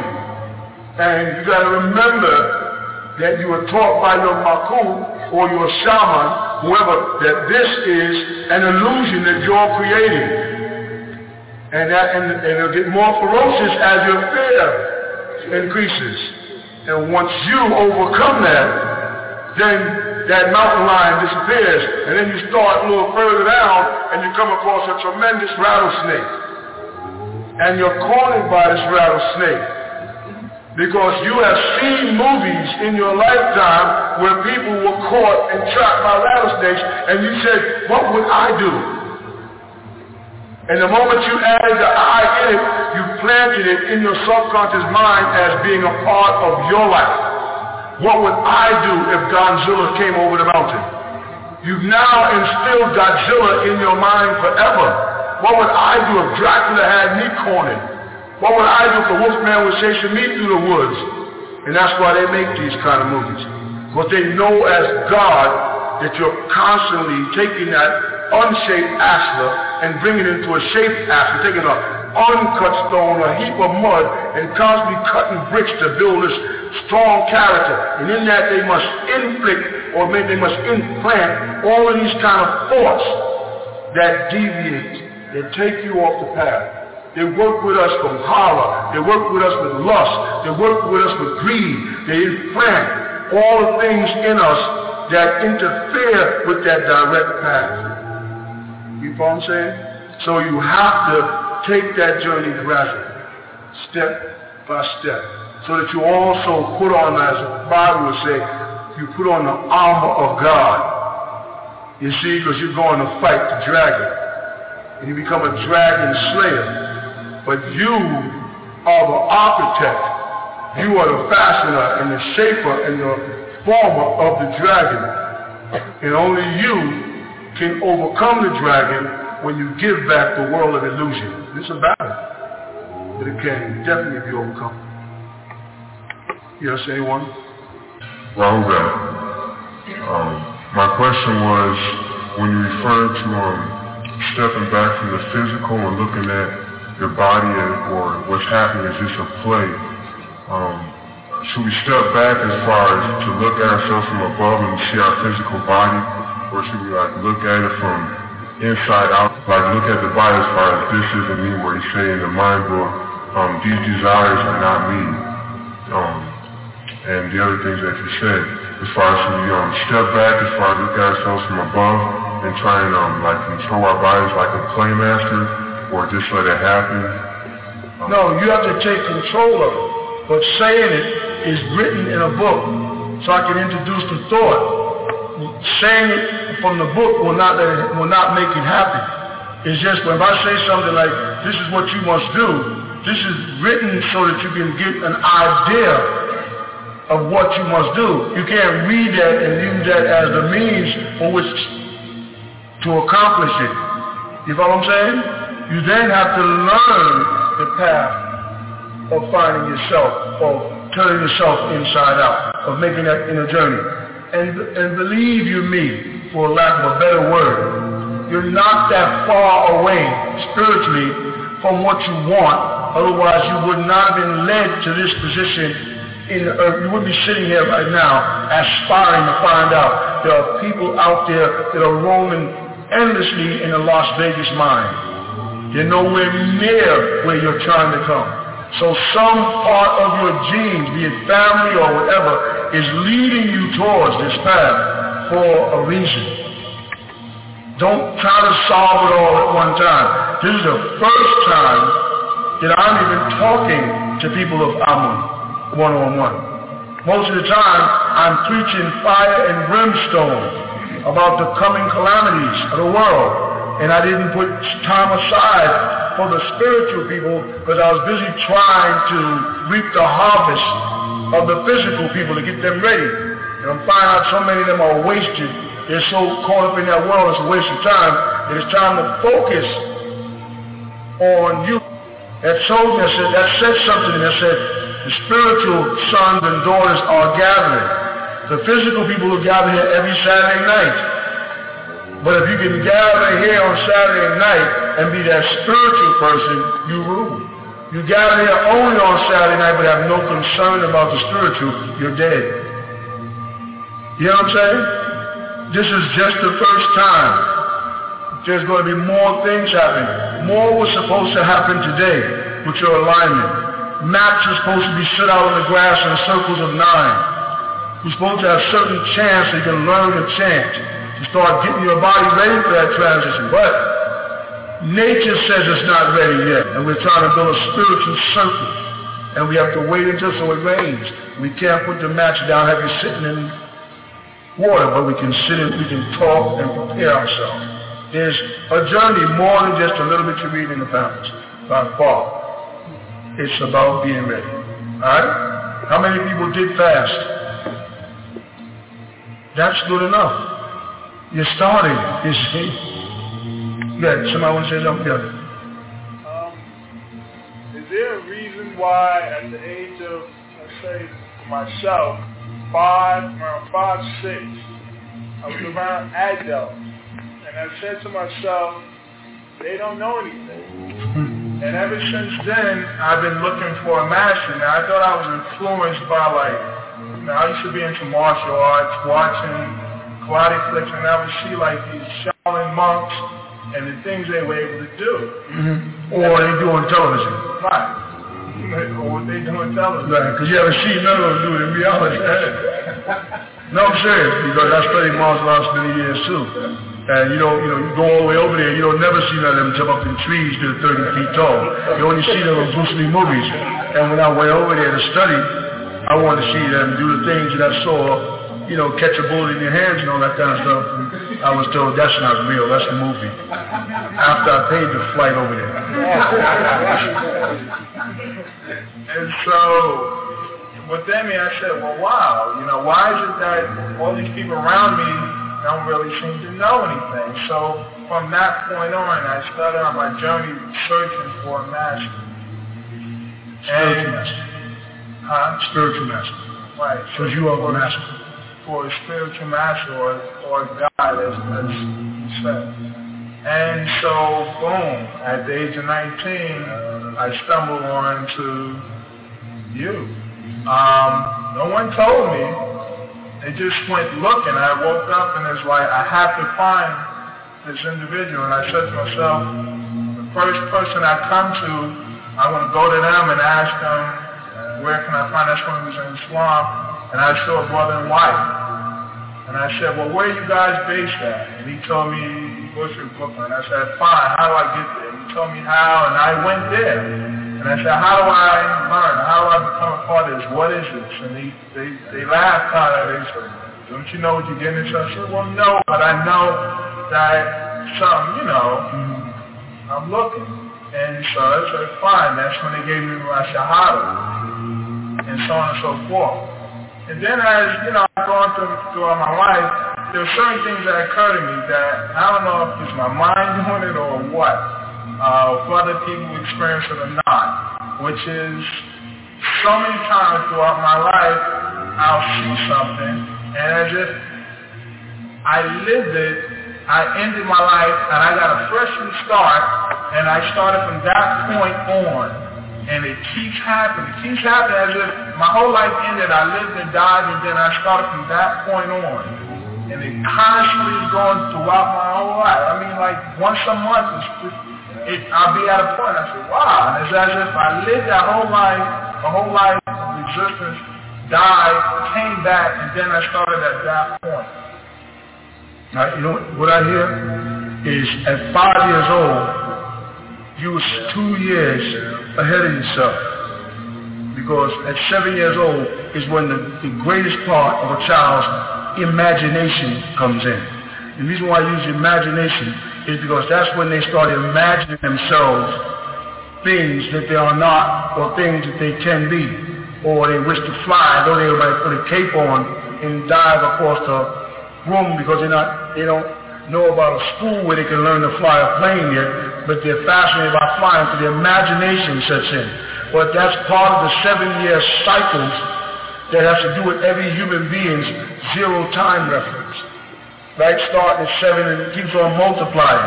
At one time you did that from 9 to 9, and at verse force did it from 6 to 6.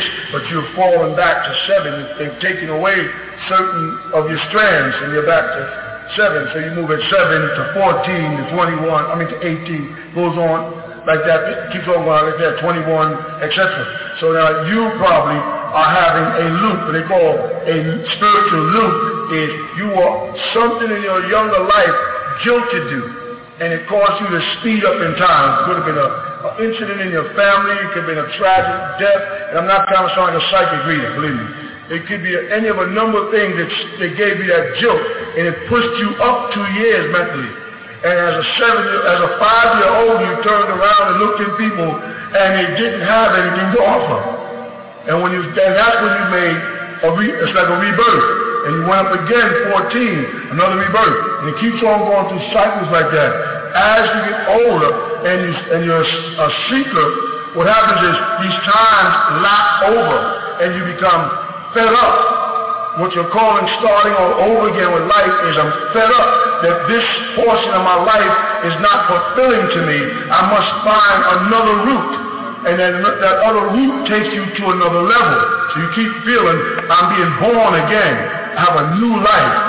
You're not the only one that does that. Many people do that. They get fed up with stages in their life, in their own mind, and they write them off as new zero time references, like start again.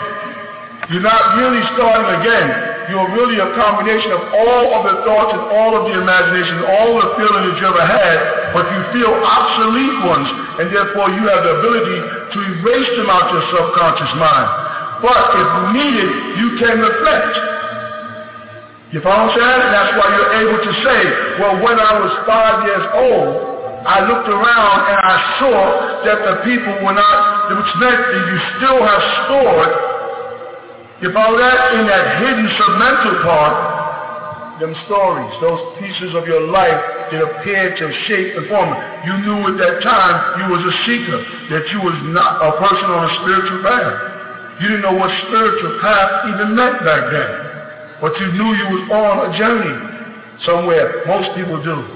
But most people we get sidetracked by so much of the advertisements, advertisements, and the excitement, the bicycle, the basketball court. We get sidetracked by chasing the girls in the schoolyard until we lose the most important parts of our life. If you study back to your so-called religious scholars, they spent from 1 to 13 with masters. And then at 13 was declared a man. And then from 13, by the time they got to 19, they were married and had a family. You follow what I'm saying? That is still within inside you, in your chromosome. These things that happened in your past are still in your present. You're living in a circle of time. Time is not moving forward or backwards. You're part of it. It's expanding in and out and passing you like waves going back and forth each time. Like if I put a dot in the center, throw a pebble, and it starts to go out, and this keeps on going back like this here. This is what time is. So you have time forces where events can recycle themselves, appear to renew themselves. If all the waves keeps on crossing, and you can see it on sound waves, it actually happens, it bounces and they come back off themselves. Well, the human body is vibrating off sound, so we react just like it. And all our thought patterns are sound, they're light. In order for them to become emotions or energy in motion, they work that way. You see? So just don't feel like you're a stranger. The strange part is over because you was on your way to find a spiritual master. And it took you down many schools of thought, all which are beneficial to you. Because all that you obtain while using martial arts is still beneficial to you if for no other reason you learn to take care of your body. You learn how to exercise and train and discipline your body, which will help you discipline the mind. You know what I'm saying? But those are just leaping thoughts. You know, them cycles, you're still in tune with your real self. Everybody is seeking a spiritual master. And sometimes they don't stay with their spiritual master, not strong enough. You know what I'm saying? When they find when the master's not saying what they want, like I said before, when Moshe or Moses met Melchizedek, what happened? He told him, you're not really ready for me, because you're looking at me, you think you know what you see. How many times I tell you, seeing is, and hearing and reading is believing. You know what I'm saying? That's why I said, you said, and I went to see those shout-outs, and I said, well, what you saw on television. But that was only what they made us see it, and because we saw it on television, we really believed there was men that could jump up on a building up there, flip back in and flip back down, you know. We really believed it when we was kids, didn't we? And they could take, you know, steel bars and break them with their hands. We didn't take into consideration skin and bone and tissues and what they're composed of, you know, and, oh, they got their mind on that. They teach if you think your mind on the other side of that brick, you just got to think through the brick. And you can punch the brick and you think all you feel like through the brick, these bones, these bristles, and all this, and say, I ain't with you on the brick thing. I'm with you on the exercise and the cottage and all that, but I ain't with you when he comes down to punching your hand through his brick hand. And it won't go through. And then they teach you, but if you really believe in your mind, you can break that brick. You'll be able to break that brick. And that's because they have special bricks baked. You watch any martial arts instructor when he's training kids, he touched the wood on the grain. You know you broke wood on the grain. When your little pop has already got the grain going this way, he can just about sneeze and break it. Let me go get a piece of teak wood. Or ebony, I want to see you break some ebony or some teak. You don't see that, do you? You hit a brick at the right spot and break it. Yes. Okay? This is the last question, because I know you're out there online. All right. This is a question concerning the lesson one that I had some time back, and I really want to get a good understanding of it. As I did my first lesson, I noticed I seen a being of Al-Qadar, and eventually it went to one eye, and it went to a question of who am I and what am I. I just didn't understand that as far as me writing it in and returning it. But I passed it and went on. I just really need the understanding of my first lesson more than my second and third one. All right. In the first lesson where it tells you about how Melchizedek will come and visit you. You follow? Had it not been told to you and you accepted, it may not have happened. Do you follow that? Sometimes to make an event take place, a person, especially a graphic person like we are, must be told the event.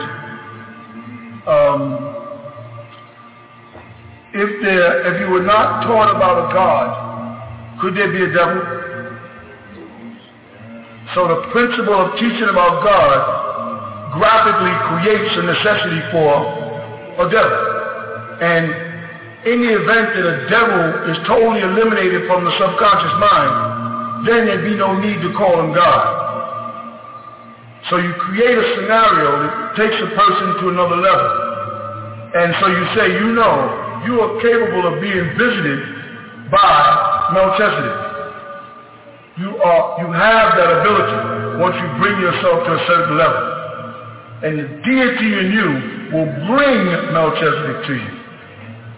Yes, as a man thinketh in his heart, so is he. Will make that happen. So the first lesson of people who made that kind of contact, those people connected an etheric cord directly to me, when they did that. And thus I can get through their etheric cord into their dreams and into their life on various occasions to guide them. Those who blocked it because they didn't believe it possible did not allow me to make that etheric connection to them. Thus, I can't get through to each record to make contact with them on a spiritual level. I only meet them on the physical plane. That first lesson was making a link, a silsila, as the lesson explained it, a chain link between me and you, and me and the universe to you. I'm the connection to the enad, the nine enads. And that connection is through me to you. That's what that first lesson is supposed to do. It's supposed to link us. And sometimes we tell people, if you didn't get that first lesson, don't be so hasty to get more books. Go back and study it until you grasp not so much of what the words are saying, but until you have that vision. I hear you. Is that an actuality? It's an actuality to the person it's happening to, and it will be a dream to a person who's looking on. Because both worlds are real. Right on. I'll explain that. If you can have a nocturnal emission, which means that while in a dream state, you can actually have a physical reaction, then there's definitely a connection between the physical. You can actually, in university, when students were asleep, we pour water in their hand and they pee the bed. Yeah, we did that stuff too. And your body can actually make a link. While you're in your dream, a person can step into your dream physically. Because sometimes when you're laying in your bed and about to wake up, if your brother comes in the room, he becomes a part of your dream and then you wake up. This is not so that only a spiritual being can do it. There's a doorway left open for beings to get into your dreams if you welcome them. And if you don't welcome them, but the hippocampus area of the brain starts to hallucinate and you start bringing things into your brain that you don't want there. And they traumatize you, chase you, and you wake up in a what? A full sweat. How come your sweat glands is activating if it's all imagination and no reality? You would be imagining that you're sweating and wake up dry. But the fact that in a dream state, as they call it, you are actually having a physical reaction tells you that those two worlds, mesh and become one. You hear me? So it is a reality. And the people that have me visit them when they need me, and have me visit their relatives when they need guidance and their mothers in the hospital and the different things, it is real to me and to them. And those people who sit down before their affirmation and in their own, when they make that spiritual connection with that letter they send me, and they put their hands on that letter, we connect right up with each other. And I send energy through that. The stuff you're doing to own, through me, through you. That is real. All right? Right on. What do?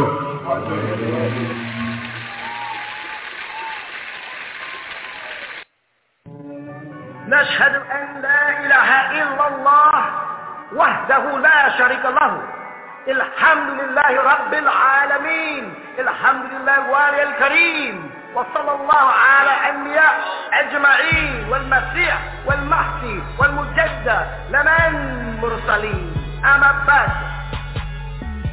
Are we not the bearers of witness that nothing would exist if Allah didn't create it? And that He is alone and has no part?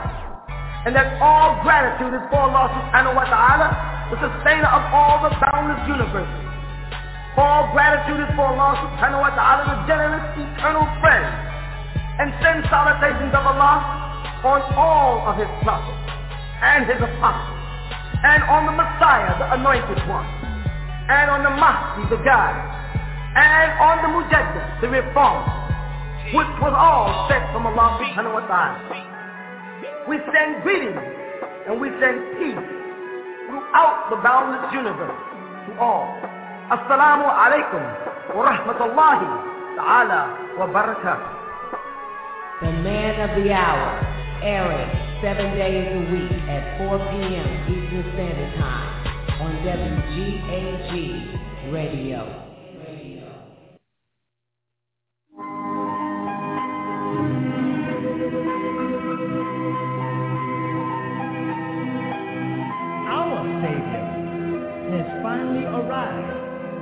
with the truth, the whole truth, and nothing but the truth.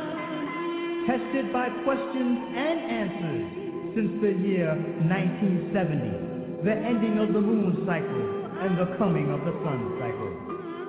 The Master Teacher has incarnated on earth to save those who are lost. Find your way to the true light, for the time is at hand. We, the Ether people, the Nubians, must come together. We don't need the fake teachers, the false prophets, the lying preachers, the wannabe messiahs and so-called leaders who don't know the way. Where did we come from? How did we get here? And how long must we stay? Who is this evil one that has plagued us for 6,000 years? And when will his time end? Listen to the voice of our Savior as he lifts the spell of Leviathan and restores the power of Elohim in your heart. For you are the children of the Holy Tabernacle, the sons of the Elohim. Find your way to the nearest tabernacle of the Most High and sit and listen to the voice of our Savior, the Lamb, who dwells amongst us before it's too late. Before it's too late. Before it's too late. Before it's too late. Before it's too late. Before.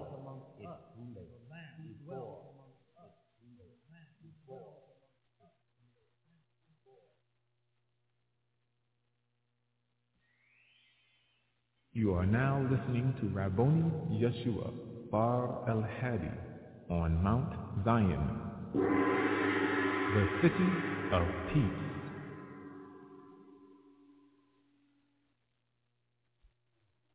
According to Revelations, okay, because I remember, you know, being as though I'm an old victim, and according to the Book of Revelations and everything that was sent down in that particular book, and when they talk about the 144,000 and everything that was standing on Mount Zion, and then after the year 2000, then what? I mean, what are we going to be doing? What do we have to do? I mean, are we making plans? Is that what you mean about that for us? As far as you know, the Amorites and all that, you know, all that stuff is predicted because nothing in prediction changes. Yeah. You follow that? Uh-huh. What you're looking at now is Revelations 21. Uh-huh. Revelation 21 ties right in to Malachi 4. You follow what I'm saying? Malachi 4. The book of Malachi chapter 4 about the incoming of the end of the world. Okay. If you look at the Revelation 21, where they talk about the removal of the sky and the removal of the earth, or they say the heavens and the earth is going to be taken away and a new one is going to come in. That's the same thing that took place in Genesis. The old world, right, before Adam and Eve was removed, and a new world came in with the birth of Adam and Eve. And then again it happened in Genesis when you get down to the prophet Noah, and they moved everybody off the planet, and they took his seed and replenished the planet again. So there's multiple times where the Almighty steps in and says, I'm going to remove all living things or all creeping things, and I'm going to bring in new things, what they call a replenishing or a refilling of the earth. All right, we're coming back into that cycle right now. Oh, we are. We're coming back into the cycle because, pay attention, because the moon cycle has gone out and the sun cycle is coming in. The moon cycle is a symbol of the night or the shadow hour, and the sun cycle is a symbol of the day. We moved into the sun cycle because as the galaxy makes a complete circle, it's called an equinox. And the planet gets closer and further away from the sun at different times in its motion. During the period of time that the sun and the planet are close to each other, those are periods referred to as the solar era. And when it gets farther away from it, you know, it makes it... Yeah, but it's an egg-like shape. Okay. Right? When it gets further away, that is the moon cycle. That's why moon is synonymous with night and sun is synonymous with day. What is happening is every certain amount of thousands of years, it happens. Right? We're getting ready to come back into the sun cycle. We already started into it a while back when what the devil referred to as the Aquarian Age. In that period of time, the sun gets closer to the planet, and a very strange thing happens. Right? Yeah. The people who cannot live under the sun only have one alternative. What is it? No. They must go back to the caves. Oh, okay. They can't stay on the surface. Yeah, okay. You follow that? Mm-hmm. So what's happening now amongst the so-called Europeans, the reason why they're building underground tunnels across Europe, the reason why they're taking all the stores off the streets and turning them into malls, the reason why they're putting the cinemas or movies, as you call them, inside malls and hospitals and everything are underground communications, because he's coming into an era time that before in the Holy Quran, as you call it, so God speak about a period of time when they went into the caves and they don't even know how long they were in the caves sleeping. They were sleepers in the caves. Yeah. That means that was the other cycle, when the sun cycle on the other side came in. Then it goes into a moon, and then it comes into a sun again, then back to the moon. It's two moon cycles and two sun cycles to complete that complete equinox. All right? We're at a period of time now where the sun cycle has come in, the ozone layer is moving, there's a greenhouse effect, the planet is warming up, and the European people have to get off the surface of the planet. They have to go underground. And they're trying to build everything. First they tried to go out. They found out that life existed on Mars, but they couldn't exist there because of certain ammonia that they would make it impossible for them to survive. So now they're back to building underground. They linked up Europe. They had to get a one-world system so that all Europeans would be in tune, because those that are not in tune will die. So all we have to do, and people, when I speak about the end of the devil's rule or reign in 6,000 years, all we have to do is wait. You're looking for some phenomena other than what's taking place. In the books of Malachi, they call him the son of justice. They translate it as righteous, but it's a son, and they use the word Shemesh. They don't use the word son like Ben, son, S-O-N. They use the word S-U-N, and they think about the son of justice bringing out the fire upon earth, right? That marks a period of time in the end of the world when the sun itself is going to become the means of justice. And that justice is a confirmation of a prophecy that was made to us, that when the devil comes out to harm us, fire would rain out of heaven upon them and consume them. Follow that? Yeah. And that's happening to them right now. But we're looking for matches to be struck and flames. That's only one kind of fire. If you remember the hell book that I've written, I said there's a variety of different kind of fires. Is it a gas fire? Is it a carbon fire? There's different kinds of fires. The sun in itself, Ra, is a form of fire. You follow that? They call it Amun Ra because Amun means trusted.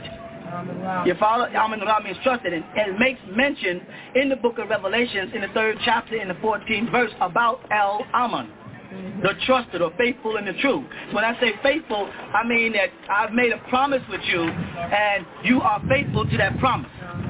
You follow that? So Amun Ra has to hold faithful to his promise to us as people of the sun. When I say Amun Ra, people think right back to idol worship in Egypt, right? And I'm talking about Ra means to see. Yeah. And it's the same thing, like I explained many times, that Hagar used when she went in the wilderness. She said El Roy, which was enough for saying I'm El Ra. She didn't say Amun because Amun was a certain people that she didn't belong to. It's another story. All right, so the promise is being fulfilled for us, that the time for the devil is ending. The fire is pouring down out of the sky. It's happening now. It's happening to them right now. Yeah. It's giving them skin cancer. Each year they're told you can't go to the beaches. They love beaches. Beaches are a symbol of nudity to them. And the word nude is short for Nod, the land of Nod. Okay. In Hebrew, we don't say Nod, we say nude. Now they're pushing for nudity beaches, and it's amazing because they're pushing for nudity beaches, but they can't go to the beach. So they must be pushing for nudity beaches for you and I. Because it says, oh, children of Adam, don't let the devil seduce you and take off your clothes. So he can't be making nudity beaches for Europeans because they can't go to the beach no more. They're telling them stay off the beaches. Where they're not getting burnt, they're poisoned in the water. There's fires all across the country. Floods all across the country. All this is done by the Illuminati. They're trying to destroy the surface of the planet so that we will have to go underground with them. You understand that? They're at a point now where we're not going to go. It depends. It depends on if you're prepared or not. Okay. You've got to be prepared because regardless of how close the sun becomes to the planet Earth, it will not have any effect on us.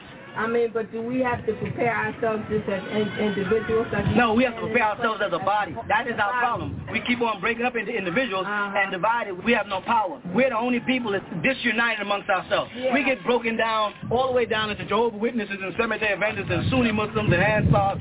We're broken up into all kind of little stupid splinter groups.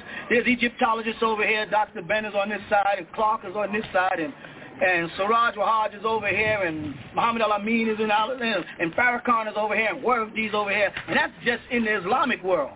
Then when you get into the Hebrew world, you got Ben Amin Kara, Yahweh Ben Yahweh over here, Rabbi Jeremiah over here, Rabbi Matthews over here, and that's in the black so-called Jewish section. Then when you get into Christianity, you got Seventh-day Adventists, Pentecostals, Episcopalians, Protestants, Baptists, Lutherans, Catholics, and all of this has been set up to divide us in mind.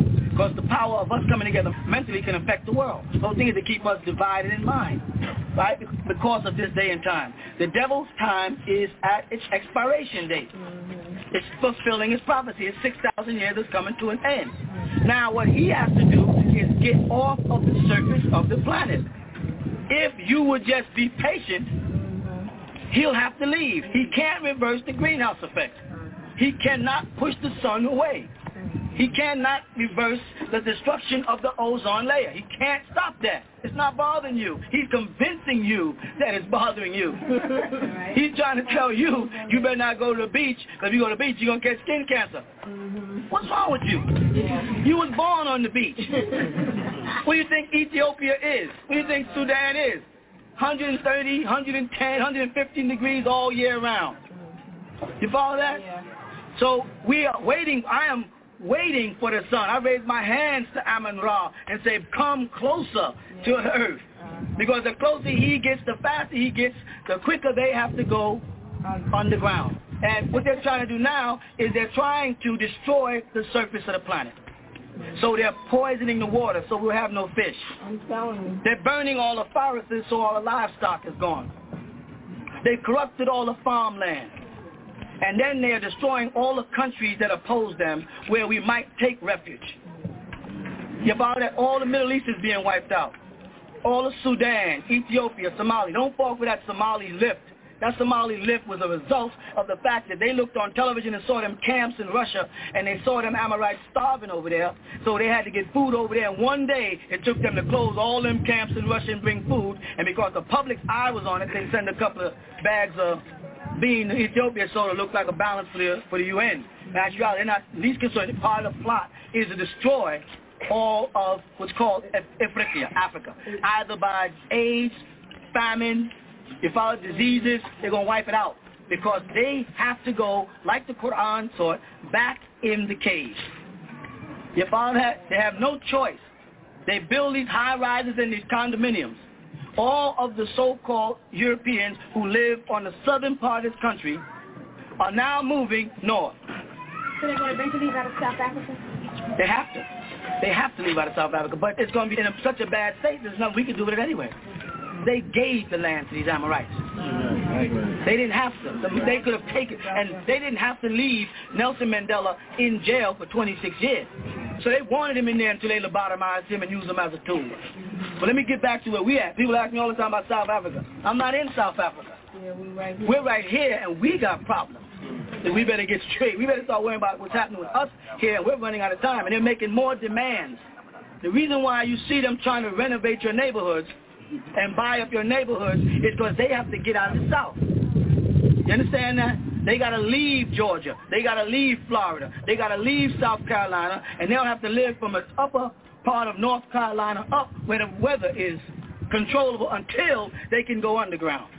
So now you drive all up in these mountains, and all you see is Florida plates and all old Jews walking around up here because they're trying to find places up here, up in Canada. That's their refuge.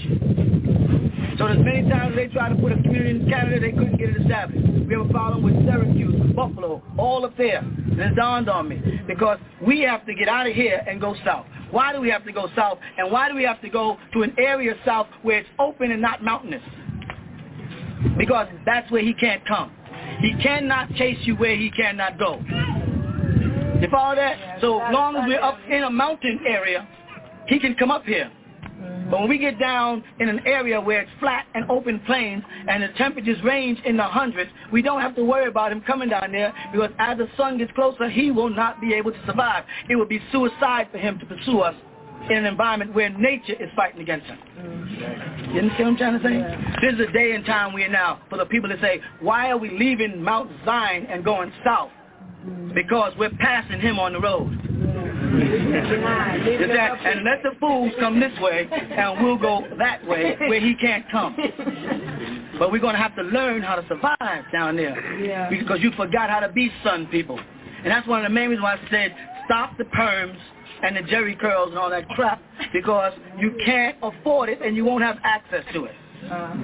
You know what I'm trying to say? Yeah. And I didn't say go back to Afro, because Afro described one hairstyle. One hairstyle. I heard somebody say just yesterday, if they were to bring that hairstyle up to today, instead of us being called Afro-Americans, we would have to be called Jerry Curl Americans, or Extension Americans, or Perm Americans, because Afro is just a hairstyle, and the word Afro don't apply to us. We are not Africans. And I say that to say nobody is African. There is no such thing as an African. The word African means Ifriqiya, to divide us up into pieces. We are Ethiopians, we are Egyptians, we are Kushites, Hamites, Shemites. We are not Africans. You follow that? We have broken up into families, became known as Ashanti, we became known as Mandingans, we got set up with Igbo, we became many different names. But when you get past all those tribal names and get down to it, we are Shemites and not Semites. They could be Semi, they could be Semites, we're Shemites. You follow? So we have to prepare ourselves for this hour and time, and the sun is on our side. Nature is on his side. But he is destroying the planet intentionally with all kind of earthquakes, and right now if you look on the news, there's fires in Florida, there's fires in California, he's burning up all the forests. When he's burning the forests, you're chasing the animals. If he's burning the forests down there, which direction is he chasing the animals? If he's poisoning all the waters on the seacoast of Florida, where is he chasing all the fish? Now why would he chase the fish and the animals up here? Huh? Because he's going to be living up here. So the best way for me to chase you is to light a fire. I light a fire on this side, I can guarantee that whatever's on that side is going to run in that direction. So if you monitor them fires start off the coast of Florida, and they're moving all up. Now they're talking about South Carolina, all on the coast of South Carolina. They can't get inland. So what you do is go inland. Stay off the coast. You follow that? And all the animals will run inland and north. And there you'll set up your colonies for survival. You follow that? Yeah. Will it be planting food and stuff like that? Or starve. One or the other. Won't be no AMP. Won't be no AMP, right? Of us. That's fine. We'll do. Yeah, my name is Tawhida. And is there a bread equivalent for that name? For Tawhida? Not like that.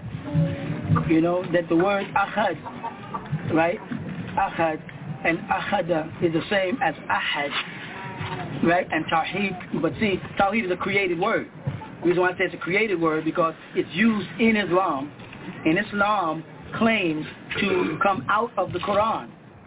Correct? That when Muhammad received the Quran, that's when they formulated the system of Islamic teaching, and they corrected this divine language in which the scripture was sent down.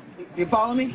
However, the name Tawheed is nowhere in the Quran, which meant that after the Quran was completed, then men looked in the Quran when they were setting up grammars and stuff and created words from words. So in Arabic language, yeah, Tawheed is a word, but it's not a Quranic word. It's a word that they've made from the word Wahid. You follow? Yeah. I would like to ask a question.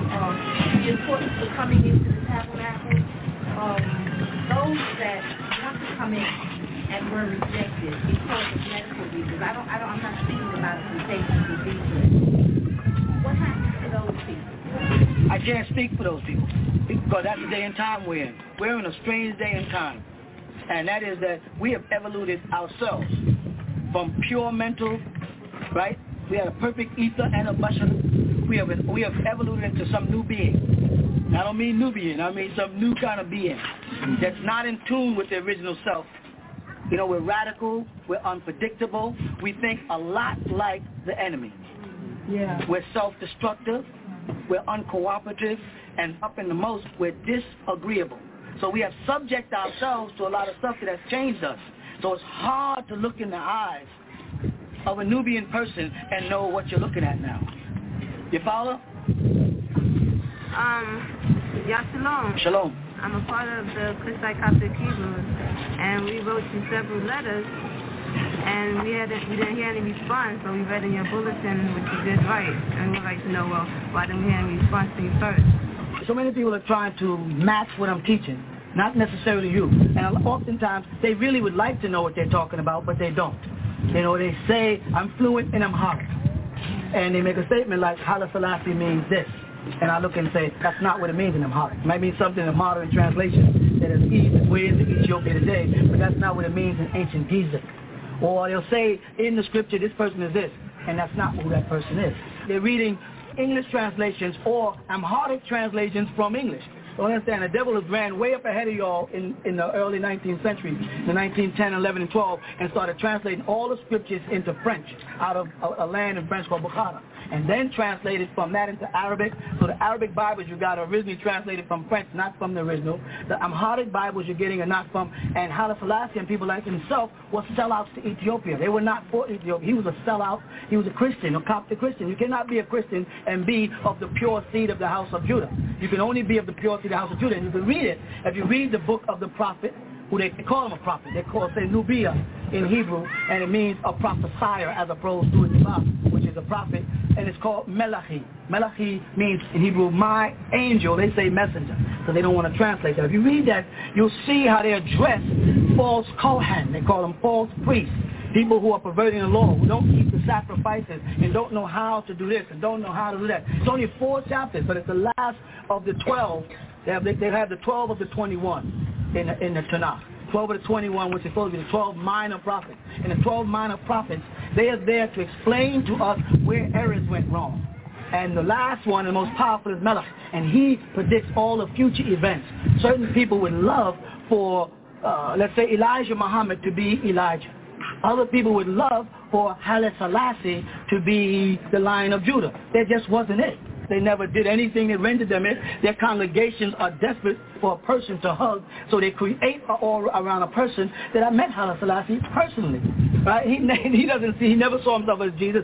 And of course, we could say after that, well, of course, Jesus would say he's not Jesus. Then if we say, you know, I say to you, are you Jesus? And you say no. I say, okay, only Jesus would say he's not Jesus. Then I say, well, okay, then you know, I am Jesus. Then you say, I told you he's Jesus. Haile Selassie never subscribed to Jesus. Haile Selassie was educated in France. He was not a direct descendant from Solomon. And if he was a direct descendant of Solomon, which I'm pointing out in our bulletin, it's still not good enough for us because his father and him both married Hittite women. They married the cursed seed of the Canaan, of which Abraham, who was our father, and the shield falls under Abraham, not David. That's another thing I read. They mentioned the shield of David. Morgan Dawid is not Morgan Abraham. If you look in the 15th chapter, in the first verse, Bereshit, where they refer to as Genesis, the shield is Abraham's shield. That is the star we wear. The shield of, it's called Morgan Abraham. And he said, the Lord said, I am your shield, Abraham. They're following a different star, interlock star, which is a symbol of Satan. It has nothing to do with the star that we're found. So what it is I addressed it like I read the pamphlets, I looked at them, I saw pictures from our books in it, I saw information what was wrong on Haile Selassie, so I said, I'm writing a book about Haile Selassie anyway. Not so much about Haile Selassie as the character, but as one of the characters in our Ethiopian life, because we are the original Ethiopian people. Sudanese are Ethiopians, whether they want to accept it or not. And Ethiopians are Cushites, and Cushites all come under Ham and Shem, right, which are the sons of Noah. So what I did is I addressed it subtly instead of openly like I usually do. What I usually do when someone writes me and says, you're wrong, you think you know what you're talking about, then I usually go, so you want to play games? And I write a whole book about them. That's my way of saying, don't play with me. I'm not the same thing you are. I'm not some person who just pops up with a little information, you know, and trying to get a congregation. I say that to the 5%ers. I say that to Farrakhan. I say that to the Sunni Muslims. This is a different level of information that we're coming from. And so what happened is I addressed it subtly, the same way I did when the Sunnis first wrote about me. I put out a couple of little leaflets, and then I said, you understand what I can do, and I left it alone. And then they came back with a cult book, and I said, okay, so you want to fight? I don't want to fight, because this is going to be Kushite on Kushite, but then you want to play Let's Dance. You know what I'm saying? But the time I wasted, you know, researching the Quran and showing them their errors, I could have spent raising the nation. And then I got sidetracked because I was on a Jesus Christ mission at the time, writing a series of books about who is Jesus' father. I was, you know, trying to get that spell of the ghost, the ghost spell out of our heads.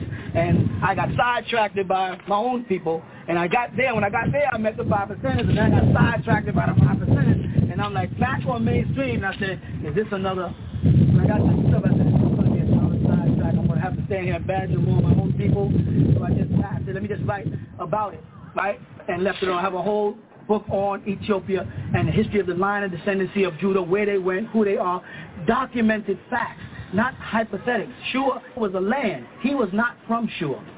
He migrated to Shua. He was raised in a Barak, another whole province in Ethiopia. Moved there, and the land was established by a descendant, and it wasn't Menelik.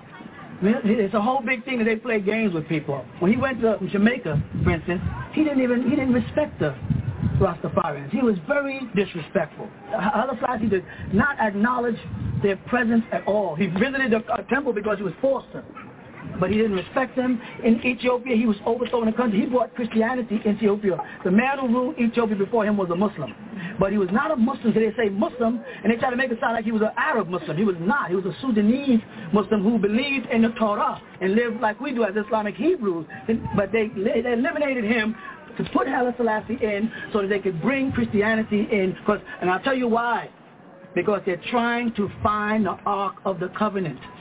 This is what they want to get their hands on. They made a movie about it, Raiders of the Lost Ark, because they know the power of the cherubim that El Eloi Yahuwah channels. He controls both Elohims, the Elohims that are good and the Elohims that are bad, which they don't say good and bad in Hebrew. We use the word tov and ra, which is agreeable and disagreeable, those disagreeable and agreeable Elohim. And the disagreeable ones are the ones that have the wings symbolic, right? They protect the Ark of the Covenant that we as Bnei Yisrael, when he said Bnei Yisrael, you're including Ishmaelites. Ishmaelites, Muslims may think they're in another religion, but they're nothing but a 5% branch off from Israel. We are Ishmaelites, we are Midianites, we are Jacob's sons, but Esau is also us, so the Edomites are us. But they laid their mountains to waste because they maliciously went out and married Hittites. Maliciously, Yitzhak or Esau went out to marry Hittite women to get even because he lost the blessing. There's no such word as birthright in the Torah. It's not in there. The word is blessing, the word is buroka, and it means the blessing. And that blessing was money. This is what the problem was. It wasn't about nothing spiritual. It was about money. And when Jacob got the money, Yitzhak was mad and went back to his father and said, could you give me a little money? That's the Hebrew understanding from Aramaic. But in the Christian Bible, you're going to get lost because they don't know what they're talking about. Yeah, so that's why we came here. Yes. We came here because I want to get together with you and put out some stuff to a lot of the Rastafarians, because I bear witness to your doctrine society. So it wasn't a matter of we're trying to fight off your doctrine. Trying to work together. We're trying to hook up, because some of the same things you're talking about now about Ethiopia, about the sun, and even etymology. The 9 ether. Yeah, 9 ether, number 9 also. We've been saying for a long time. The Wapo. You know about the Wapo and all those? Yeah. Those are the ancient sciences. I showed a tape about the Beni Elohim, the Elohim. You are Elohim. Believe it. Mm-hmm. And the Elohim that sits here are both good and bad, or simply agreeable and disagreeable. That's us. You know what I'm saying? And he is El. El is the Elohim, is the plural of it. You see that? El, Elohim. You are. That's why Yeshua said, is it not written in your law? He was saying, but notice he said, is it not written in your law? Because he was taking him back to Tefillin. The Tefillin is called, what you refer to as the Psalms, the songs. And what they would do, let me just want to finish, they would sing a song. The whole congregation would sing. And this will also address this young lady's question. They would sing the song of praise, and at the end of the song, they would say, Salat. So that's true, but they say salat. Salat in Hebrew is said salih. Sod, lam, lamet, and hay. That's the salih you see. That's like in Muslim saying, coming to salat. Salat, sod, lam, alif, tamabuta in Hebrew is sod. You follow that? Lamet and hay. You ever notice that at the end of certain prayers it says salih, which meant now it's time to get up to pray. And when they got up and prayed, they raised their hand toward the sky. You can see this amongst the Falashians today, Habashia. Raise your hands toward the sky like you'll find on the walls in Mitzrayim, in Egypt. We raise our hands. What we did in ancient Egypt and what we did in Ethiopia, what we did in Sudan was the same. We didn't start looking down at fire until we got infiltrated by pale Arabs. And they taught us to stop looking towards Ra and start looking down at the ground. Everything... Listen to this. Everything that you know of that is healthy grows this way. Grows towards the sun. Not this way. You understand what I'm saying? So this was a major plot to remove one spell, Christianity, and reinstill another spell, Islamic. And it wasn't the real Muslim teachers. Because the real Muslim teachers, they held their hands up. Somewhere along the line, people got in and they institutionalized Salat. And I said, let's go back to the Quran for what it's worth, El Quran, and look and see in it what he says. And eliminate all the things that we're doing that he does not say. And when you do that, you eliminate looking down, because it's not in there. There's no place in the Quran where it says, put your hands on your heart and put your face down. My descendants did it, and they passed it on to me. And in your birth, it was passed on to you. You follow that? So that was step one. Right? Now we're moving on further to no longer worshiping, but becoming that which was worshipped. I put it clearer. And I'm not saying don't fool yourself, unless you can create an act. All right? If you get to that level, I'm just saying, but we have to become who we really are. And that makes us responsible for the universe, because that's what we were created to be, caretakers. Do you hear me? And somewhere along the line, something got removed from us. It got removed in Genesis. If you look at the 4th chapter and the 26th verse, you'll see where it says, and the Almighty gave Adam and Eve another son to replace the other one, like and in the image and after the likeness of Adam. This son, Seth, was not in the image and after the likeness of Elohim, the angelic beings responsible for the replenishing on earth. Read it again. It says, in the image and after the likeness of Adam. What state was Adam in the 4th chapter, which is after the 3rd chapter? Was he in a positive state, or had he sinned? You see that?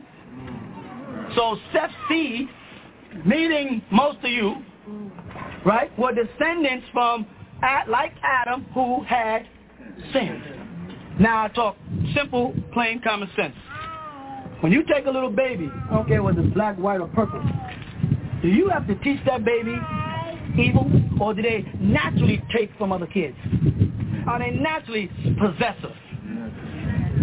You follow that? Do you realize that when your baby is hugging you and mooring on your hand, and you're fascinated that what the baby's really trying to do is eat you? Do you know that? You think that when your baby's mooring on your hand, that's cute. Your baby is really trying to eat you. It doesn't know that you're not food.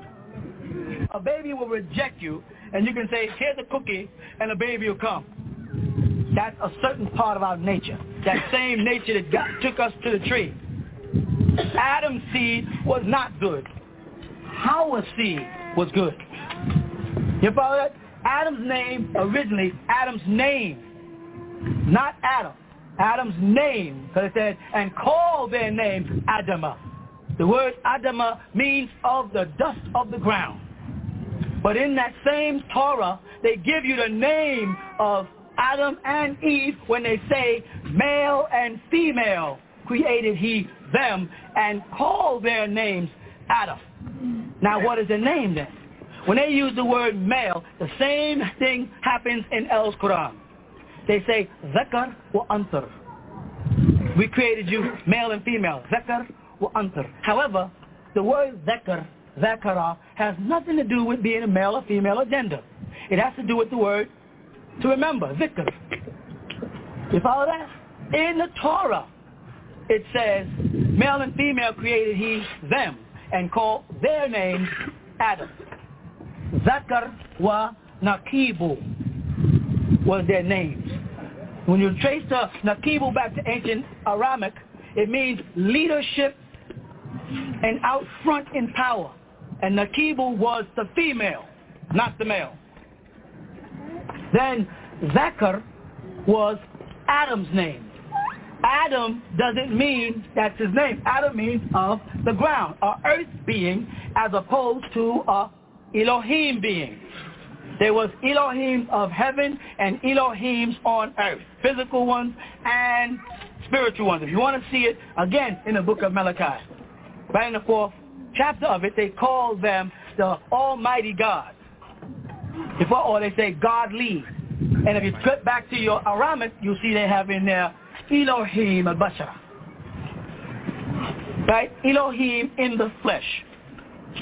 Now, so you had Adam's seed, who's an Elohim, and you have Nakibu, who you call Hawa. And the reason why they call her Hawa or Haya, because it meant wind. You follow that? It meant the breath, the nafas that's breathed into a person. And the reason why they say that woman comes out of man is because man decides the gender of the child. Whether it's an XY chromosome, not that somebody snapped nobody's rib, ripped their chest open, that's not what's in there. You're talking about a replenishing of the world, not a creation of the world. Adam and Eve were not the first people on the planet for us. You understand that? I'll give you some simple reasons why. One is, we use the basic biblical concept. We have Cain, Abel, Adam, and Eve. Is that the basic Christian concept? Yeah. How many people was that? 4 people. Cain kills Abel. He eliminates 100 people. How many people are left? 3. Who are these people? Adam, Eve. Right? Adam, Eve, and Cain. 3 people, right? Now, when the Almighty addresses Cain concerning the killing of his brother, Cain cried that his penalty is greater than he could bear, right? And then he said he put a mark on him, right? A birthmark, exactly what it is, a birthmark on him. That what? What was Cain afraid of? Tell me.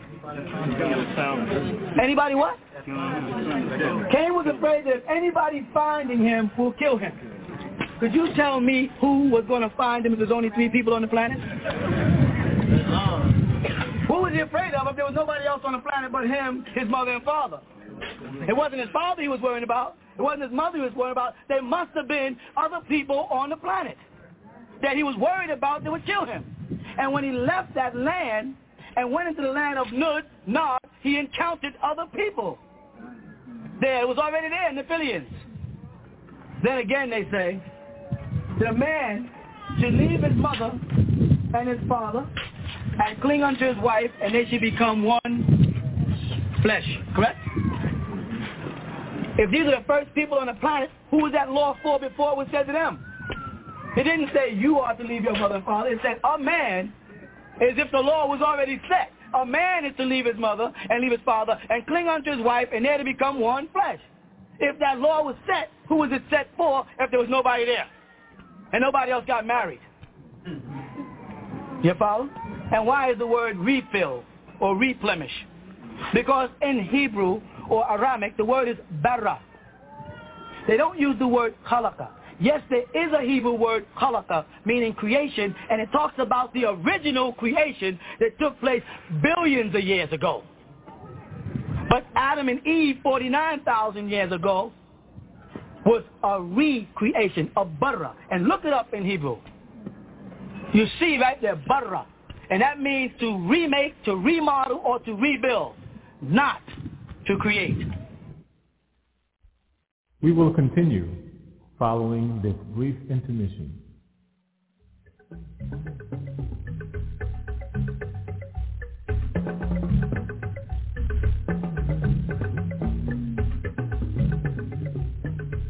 Have you ever wondered why so many Nubians or black people seem to aid the devil in destroying us?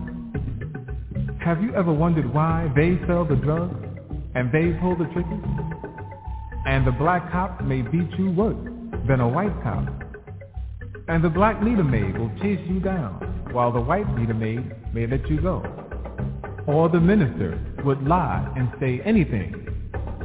Have you ever wondered why this is so easy to them? Then you must read a book called Are There Black Devils? For in the midst of us, living with us, marrying us, teaching us, preaching to us, are black devils who were here before the creation, the graptation of the pale devil. Read the book Are There Black Devils? A must for anyone who wants to know the truth. It's available at your nearest Tents of Abraham. To order, write to the Tents of Abraham, Post Office Box 50547, Atlanta, Georgia 30302.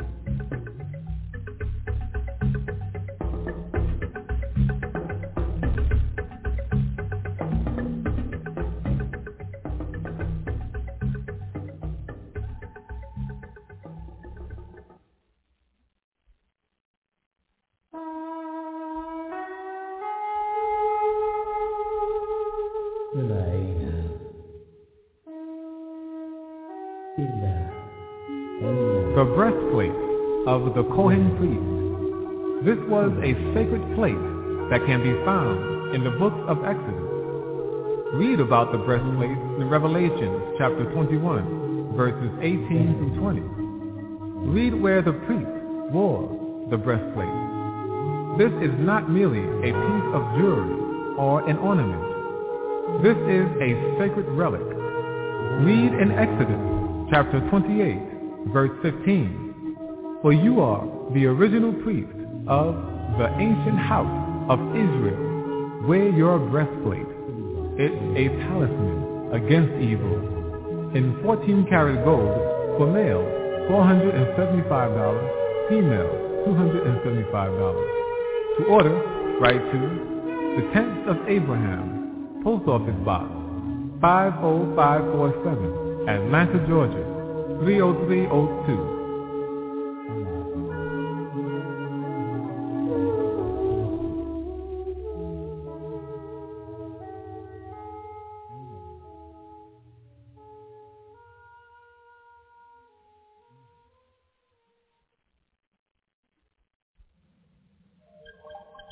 Now we will continue with Rabboni Yeshua Bar Al-Hadi on Mount Zion.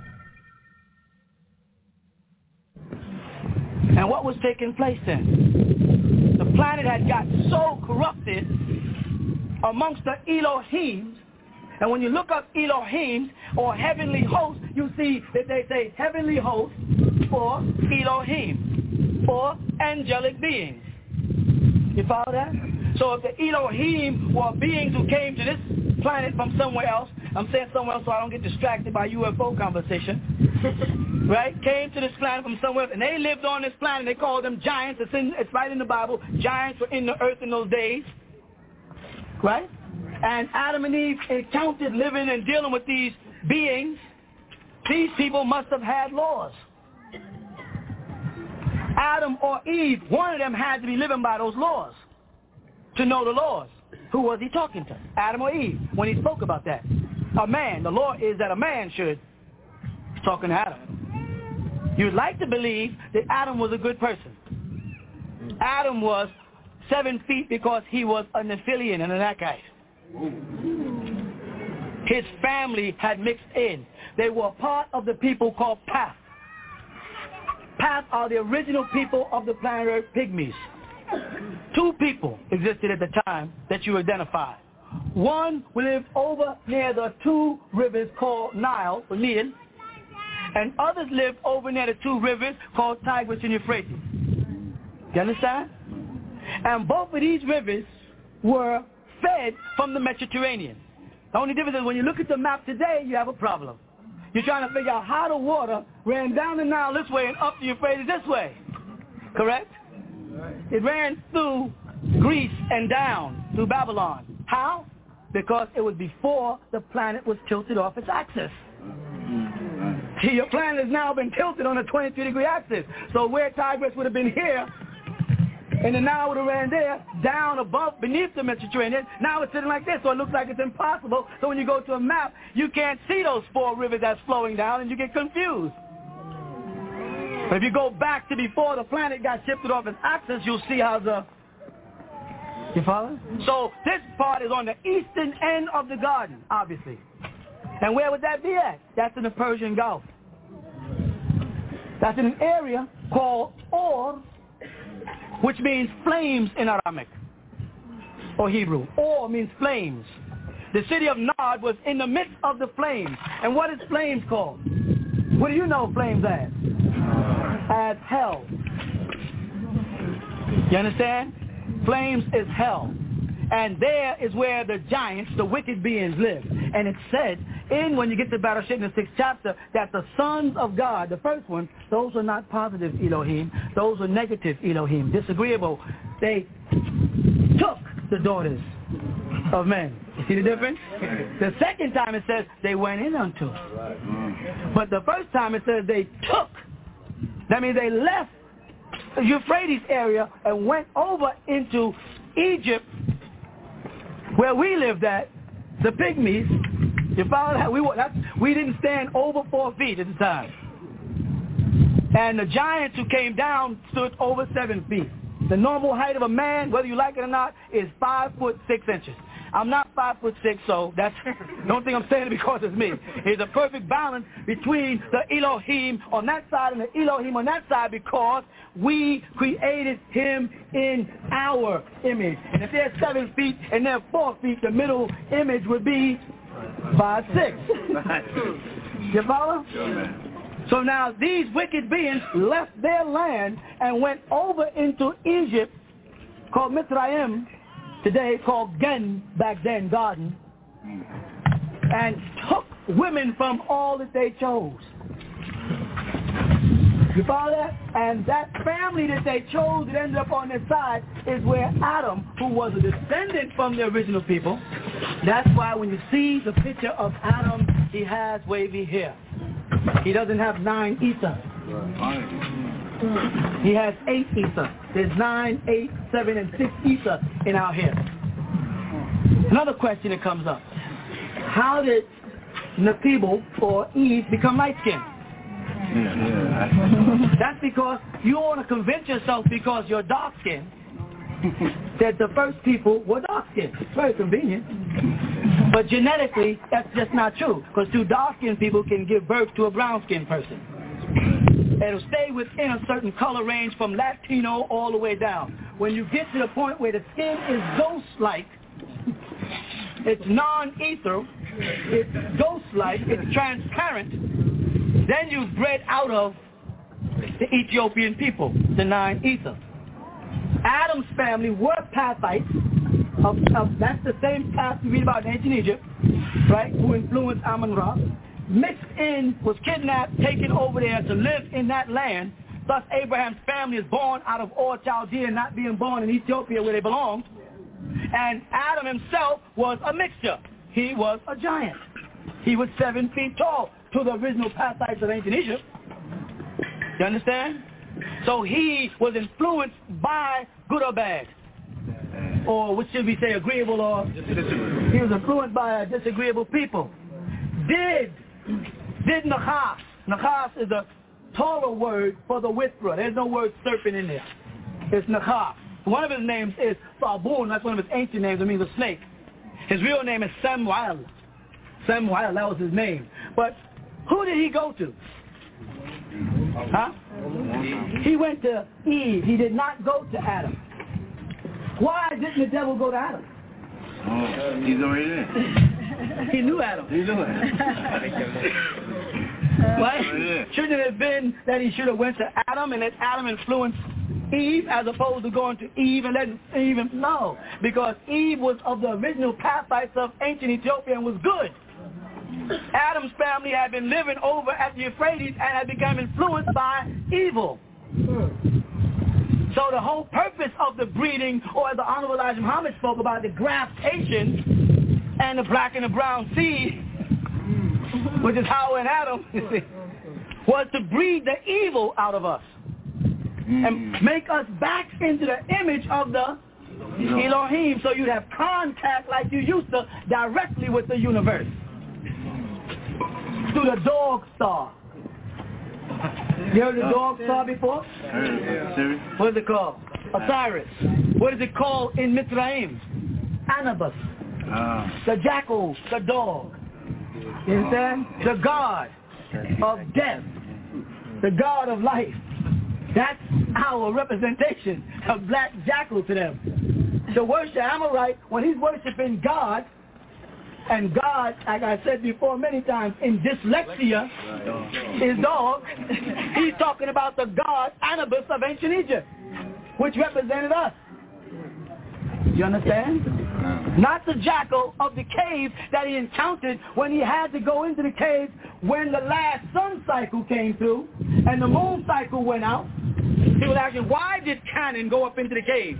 Because the sun cycle came in and the people of Nuwapu, the sun people, come to power. And the night people, and let me give you some names for it. Dracula. When you look in the New Testament, as it's called, in their Greek translations, the word for serpent is drag with a K, eon. Drac-eon.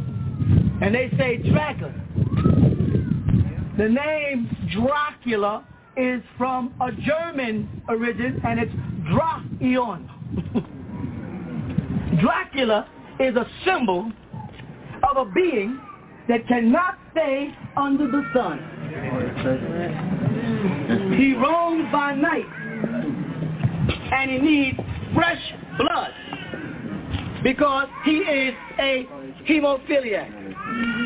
A hemophiliac is a being that lacks hemoglobin in the blood and does not have the power to produce clotting factors.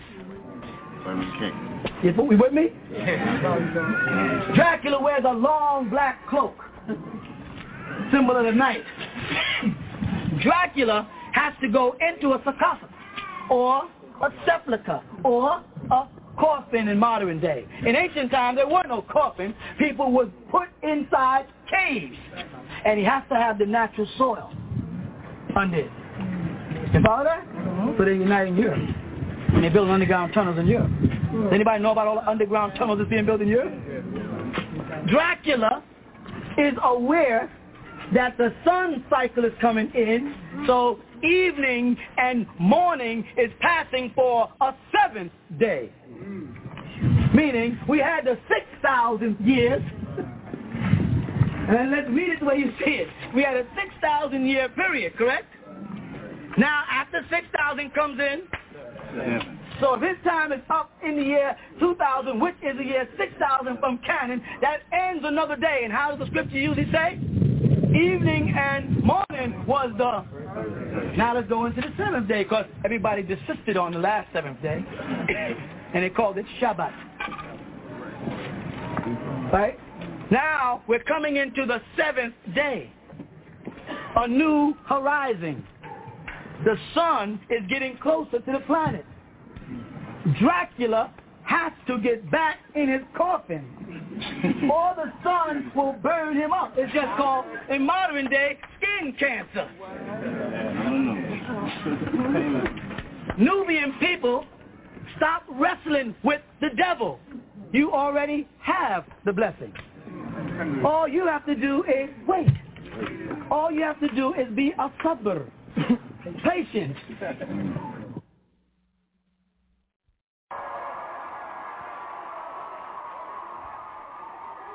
all the things happening today, why is it that Nubians aren't responding and not realizing that the end of the world is near?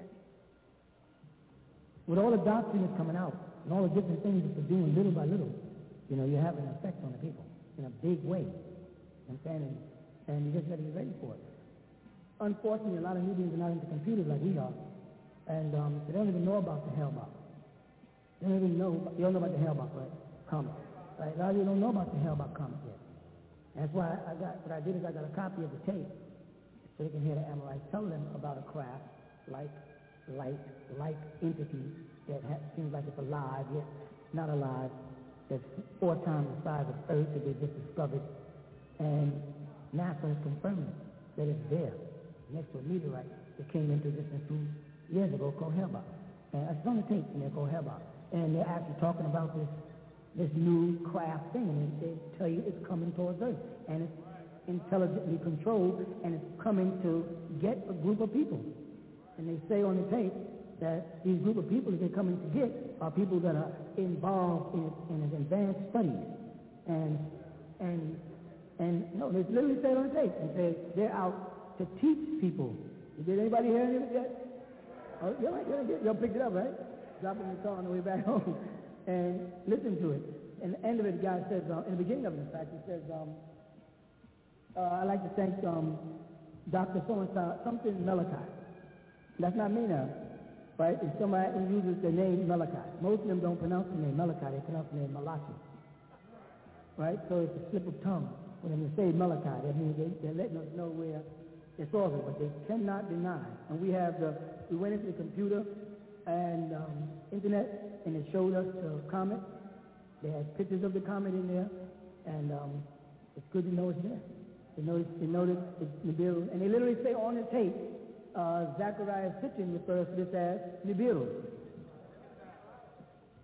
Next came into us was, I tried to fact it as many people as I can. I don't know if you got the skull, right? Y'all get the skull? The skull of a denacle, the chromium twice the size, and right after that, about 2 days later, they sent us the skull of a Piero, a cone. Because everybody, when we said the cone is the real, people thought we were copying off Saturday Night Live. Of course, they don't know that everything the Amorite does, he puts the intelligence in front of you so you won't believe it. But they got actual skulls, and we're getting more information coming constantly, because now that people know through the internet that we're the source of this information, they feel free sending us stuff. Amorites, everybody, I got clippings. I got like 10 stories on how Jesus was married to Mary Magdalene. Y'all read that one? Had children, how his kids moved, was protected by the, whom, etc. All these stories are coming out.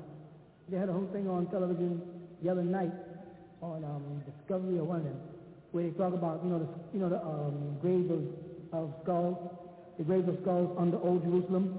Well, they have a place called the Grave of Skulls under Old Jerusalem, for those who don't know, where they have all the skeletons of all the popes and all of that. And that's that place where they say that Freemasons go when they reach a certain degree, believe me, I know, and they go to Jerusalem, and they go beneath Old Jerusalem, and they see the body of Jesus, and they've taken the body of Muhammad out of the 18th century, out of Medina. That's when they rebuilt Medina, the mosque, Medina North, and when they did that there, what actually happened is the Shriners took the body of Muhammad out of that, which they had preserved, and his body is also in the under there, and only people of a certain degree of Freemasonry are allowed to see it. It's a confirmation. Actually, they're not looking at Jesus' body, they're looking at part of Jesus' body. Because in there, also in a higher degree, they tell you that Jesus went to Egypt and he died there at 120.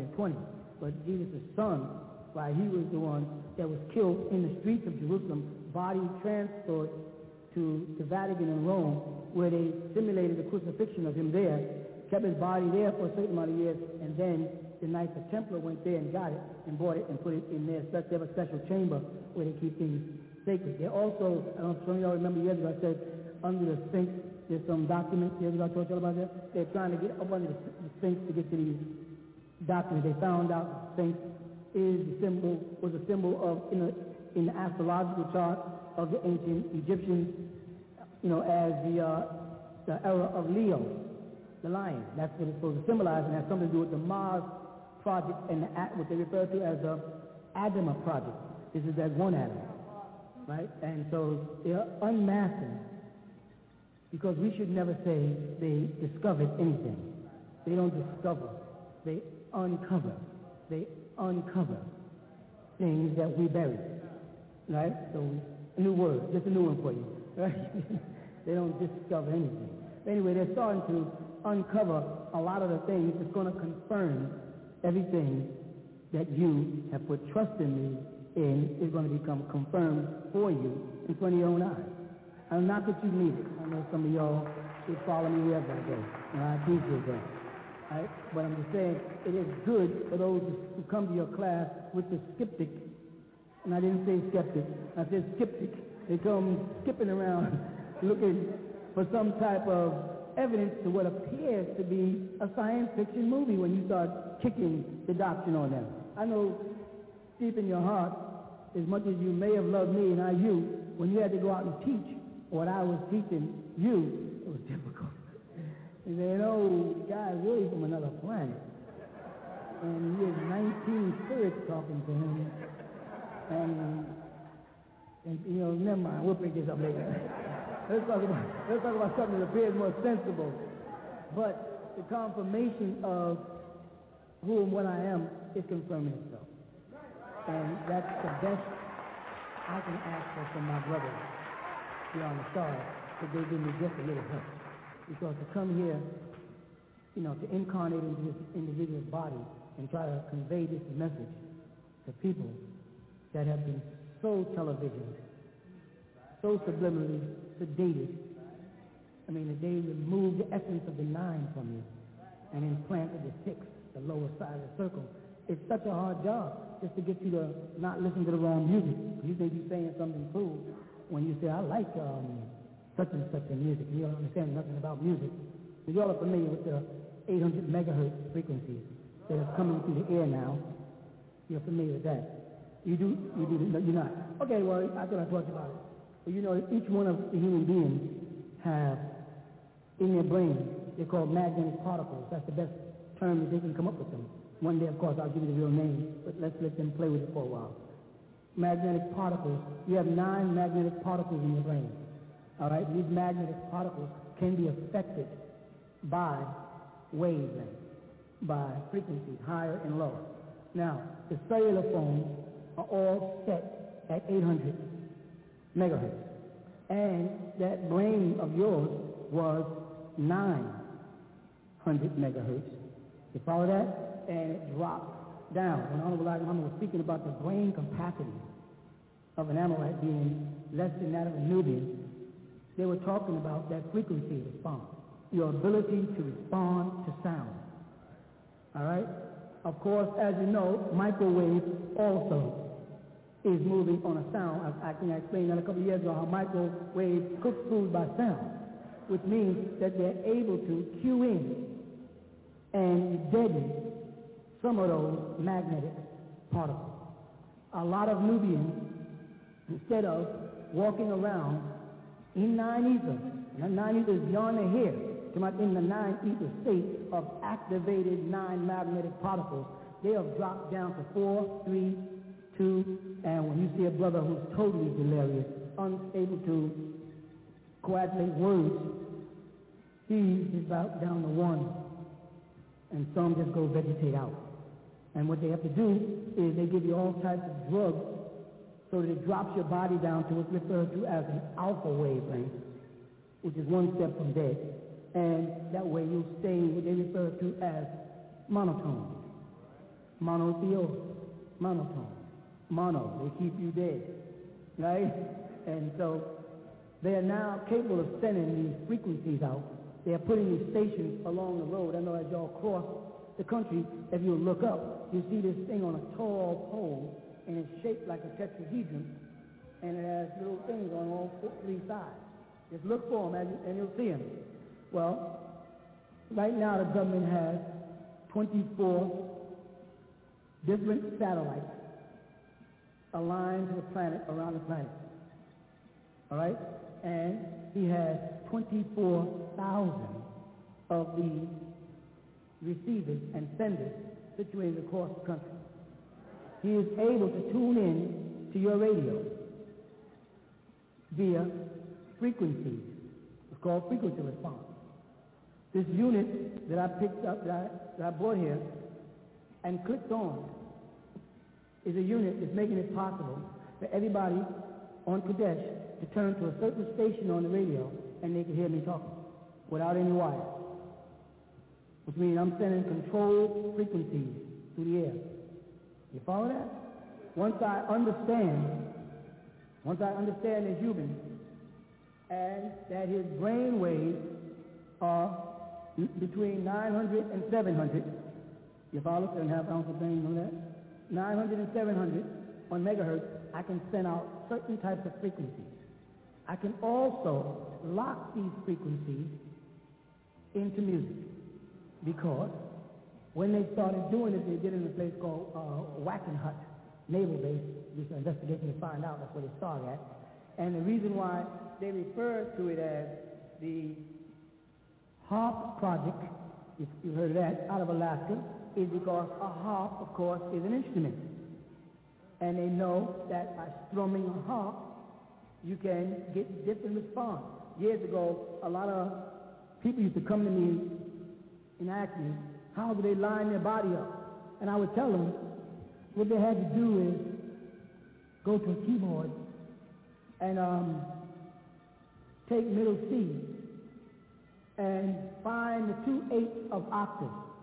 Find the octave between middle C from one to the next. Of course, you know it's 8 notes. And I said, you go up and down the keyboard until you find that note that soothes your body. And then you'll know what key you're vibrating on. You know what vibration works with your body. The Buddha or the Tibetans, they know about this. And so they have learned how to make their throat make 3 sounds simultaneously. And they chant like that.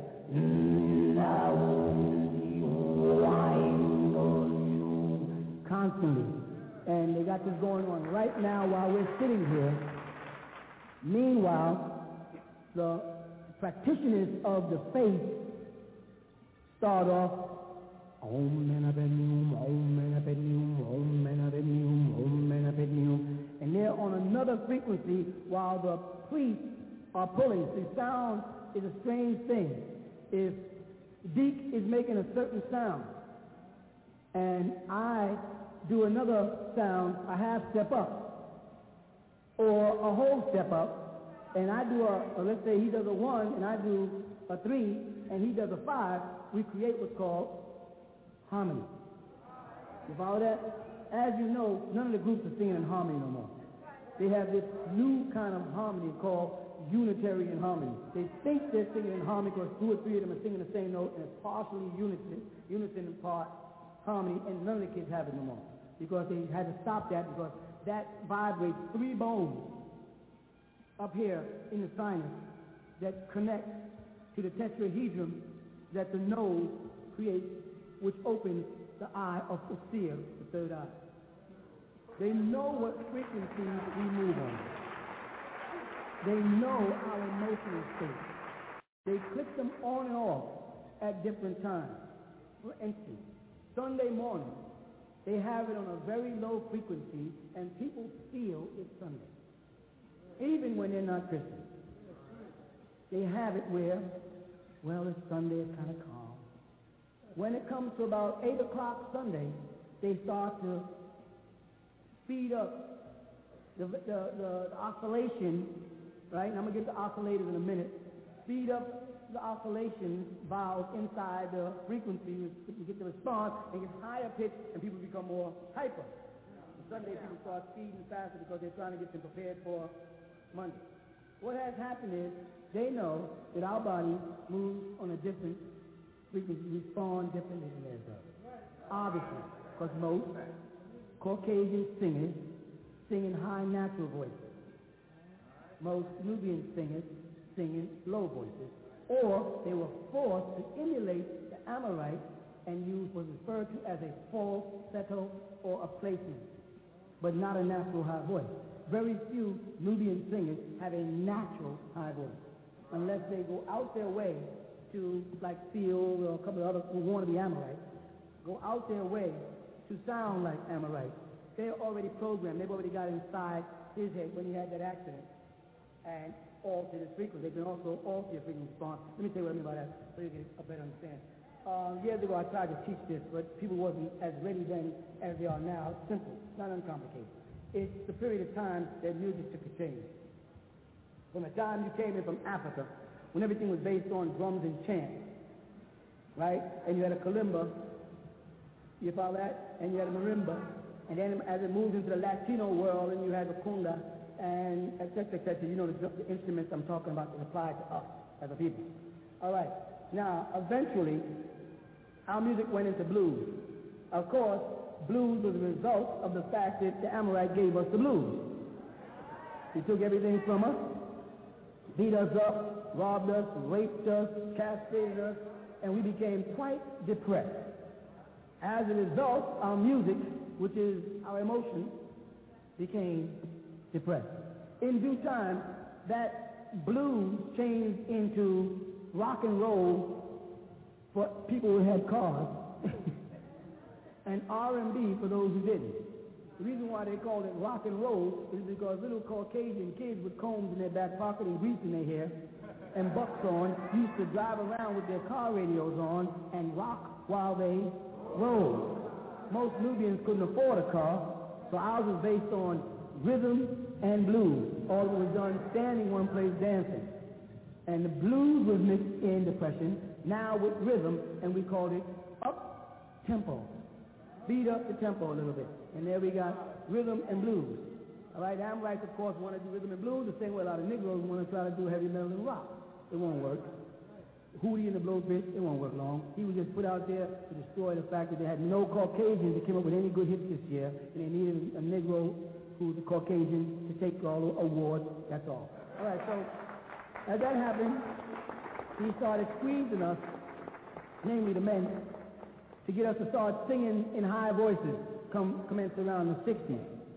And that produced Delphonics, Blue Magic, Stylistics, Black Ivory, Shy Lights, name some more of them. Smokey Robinson and the Miracles, Temptations had, but they had Mel going.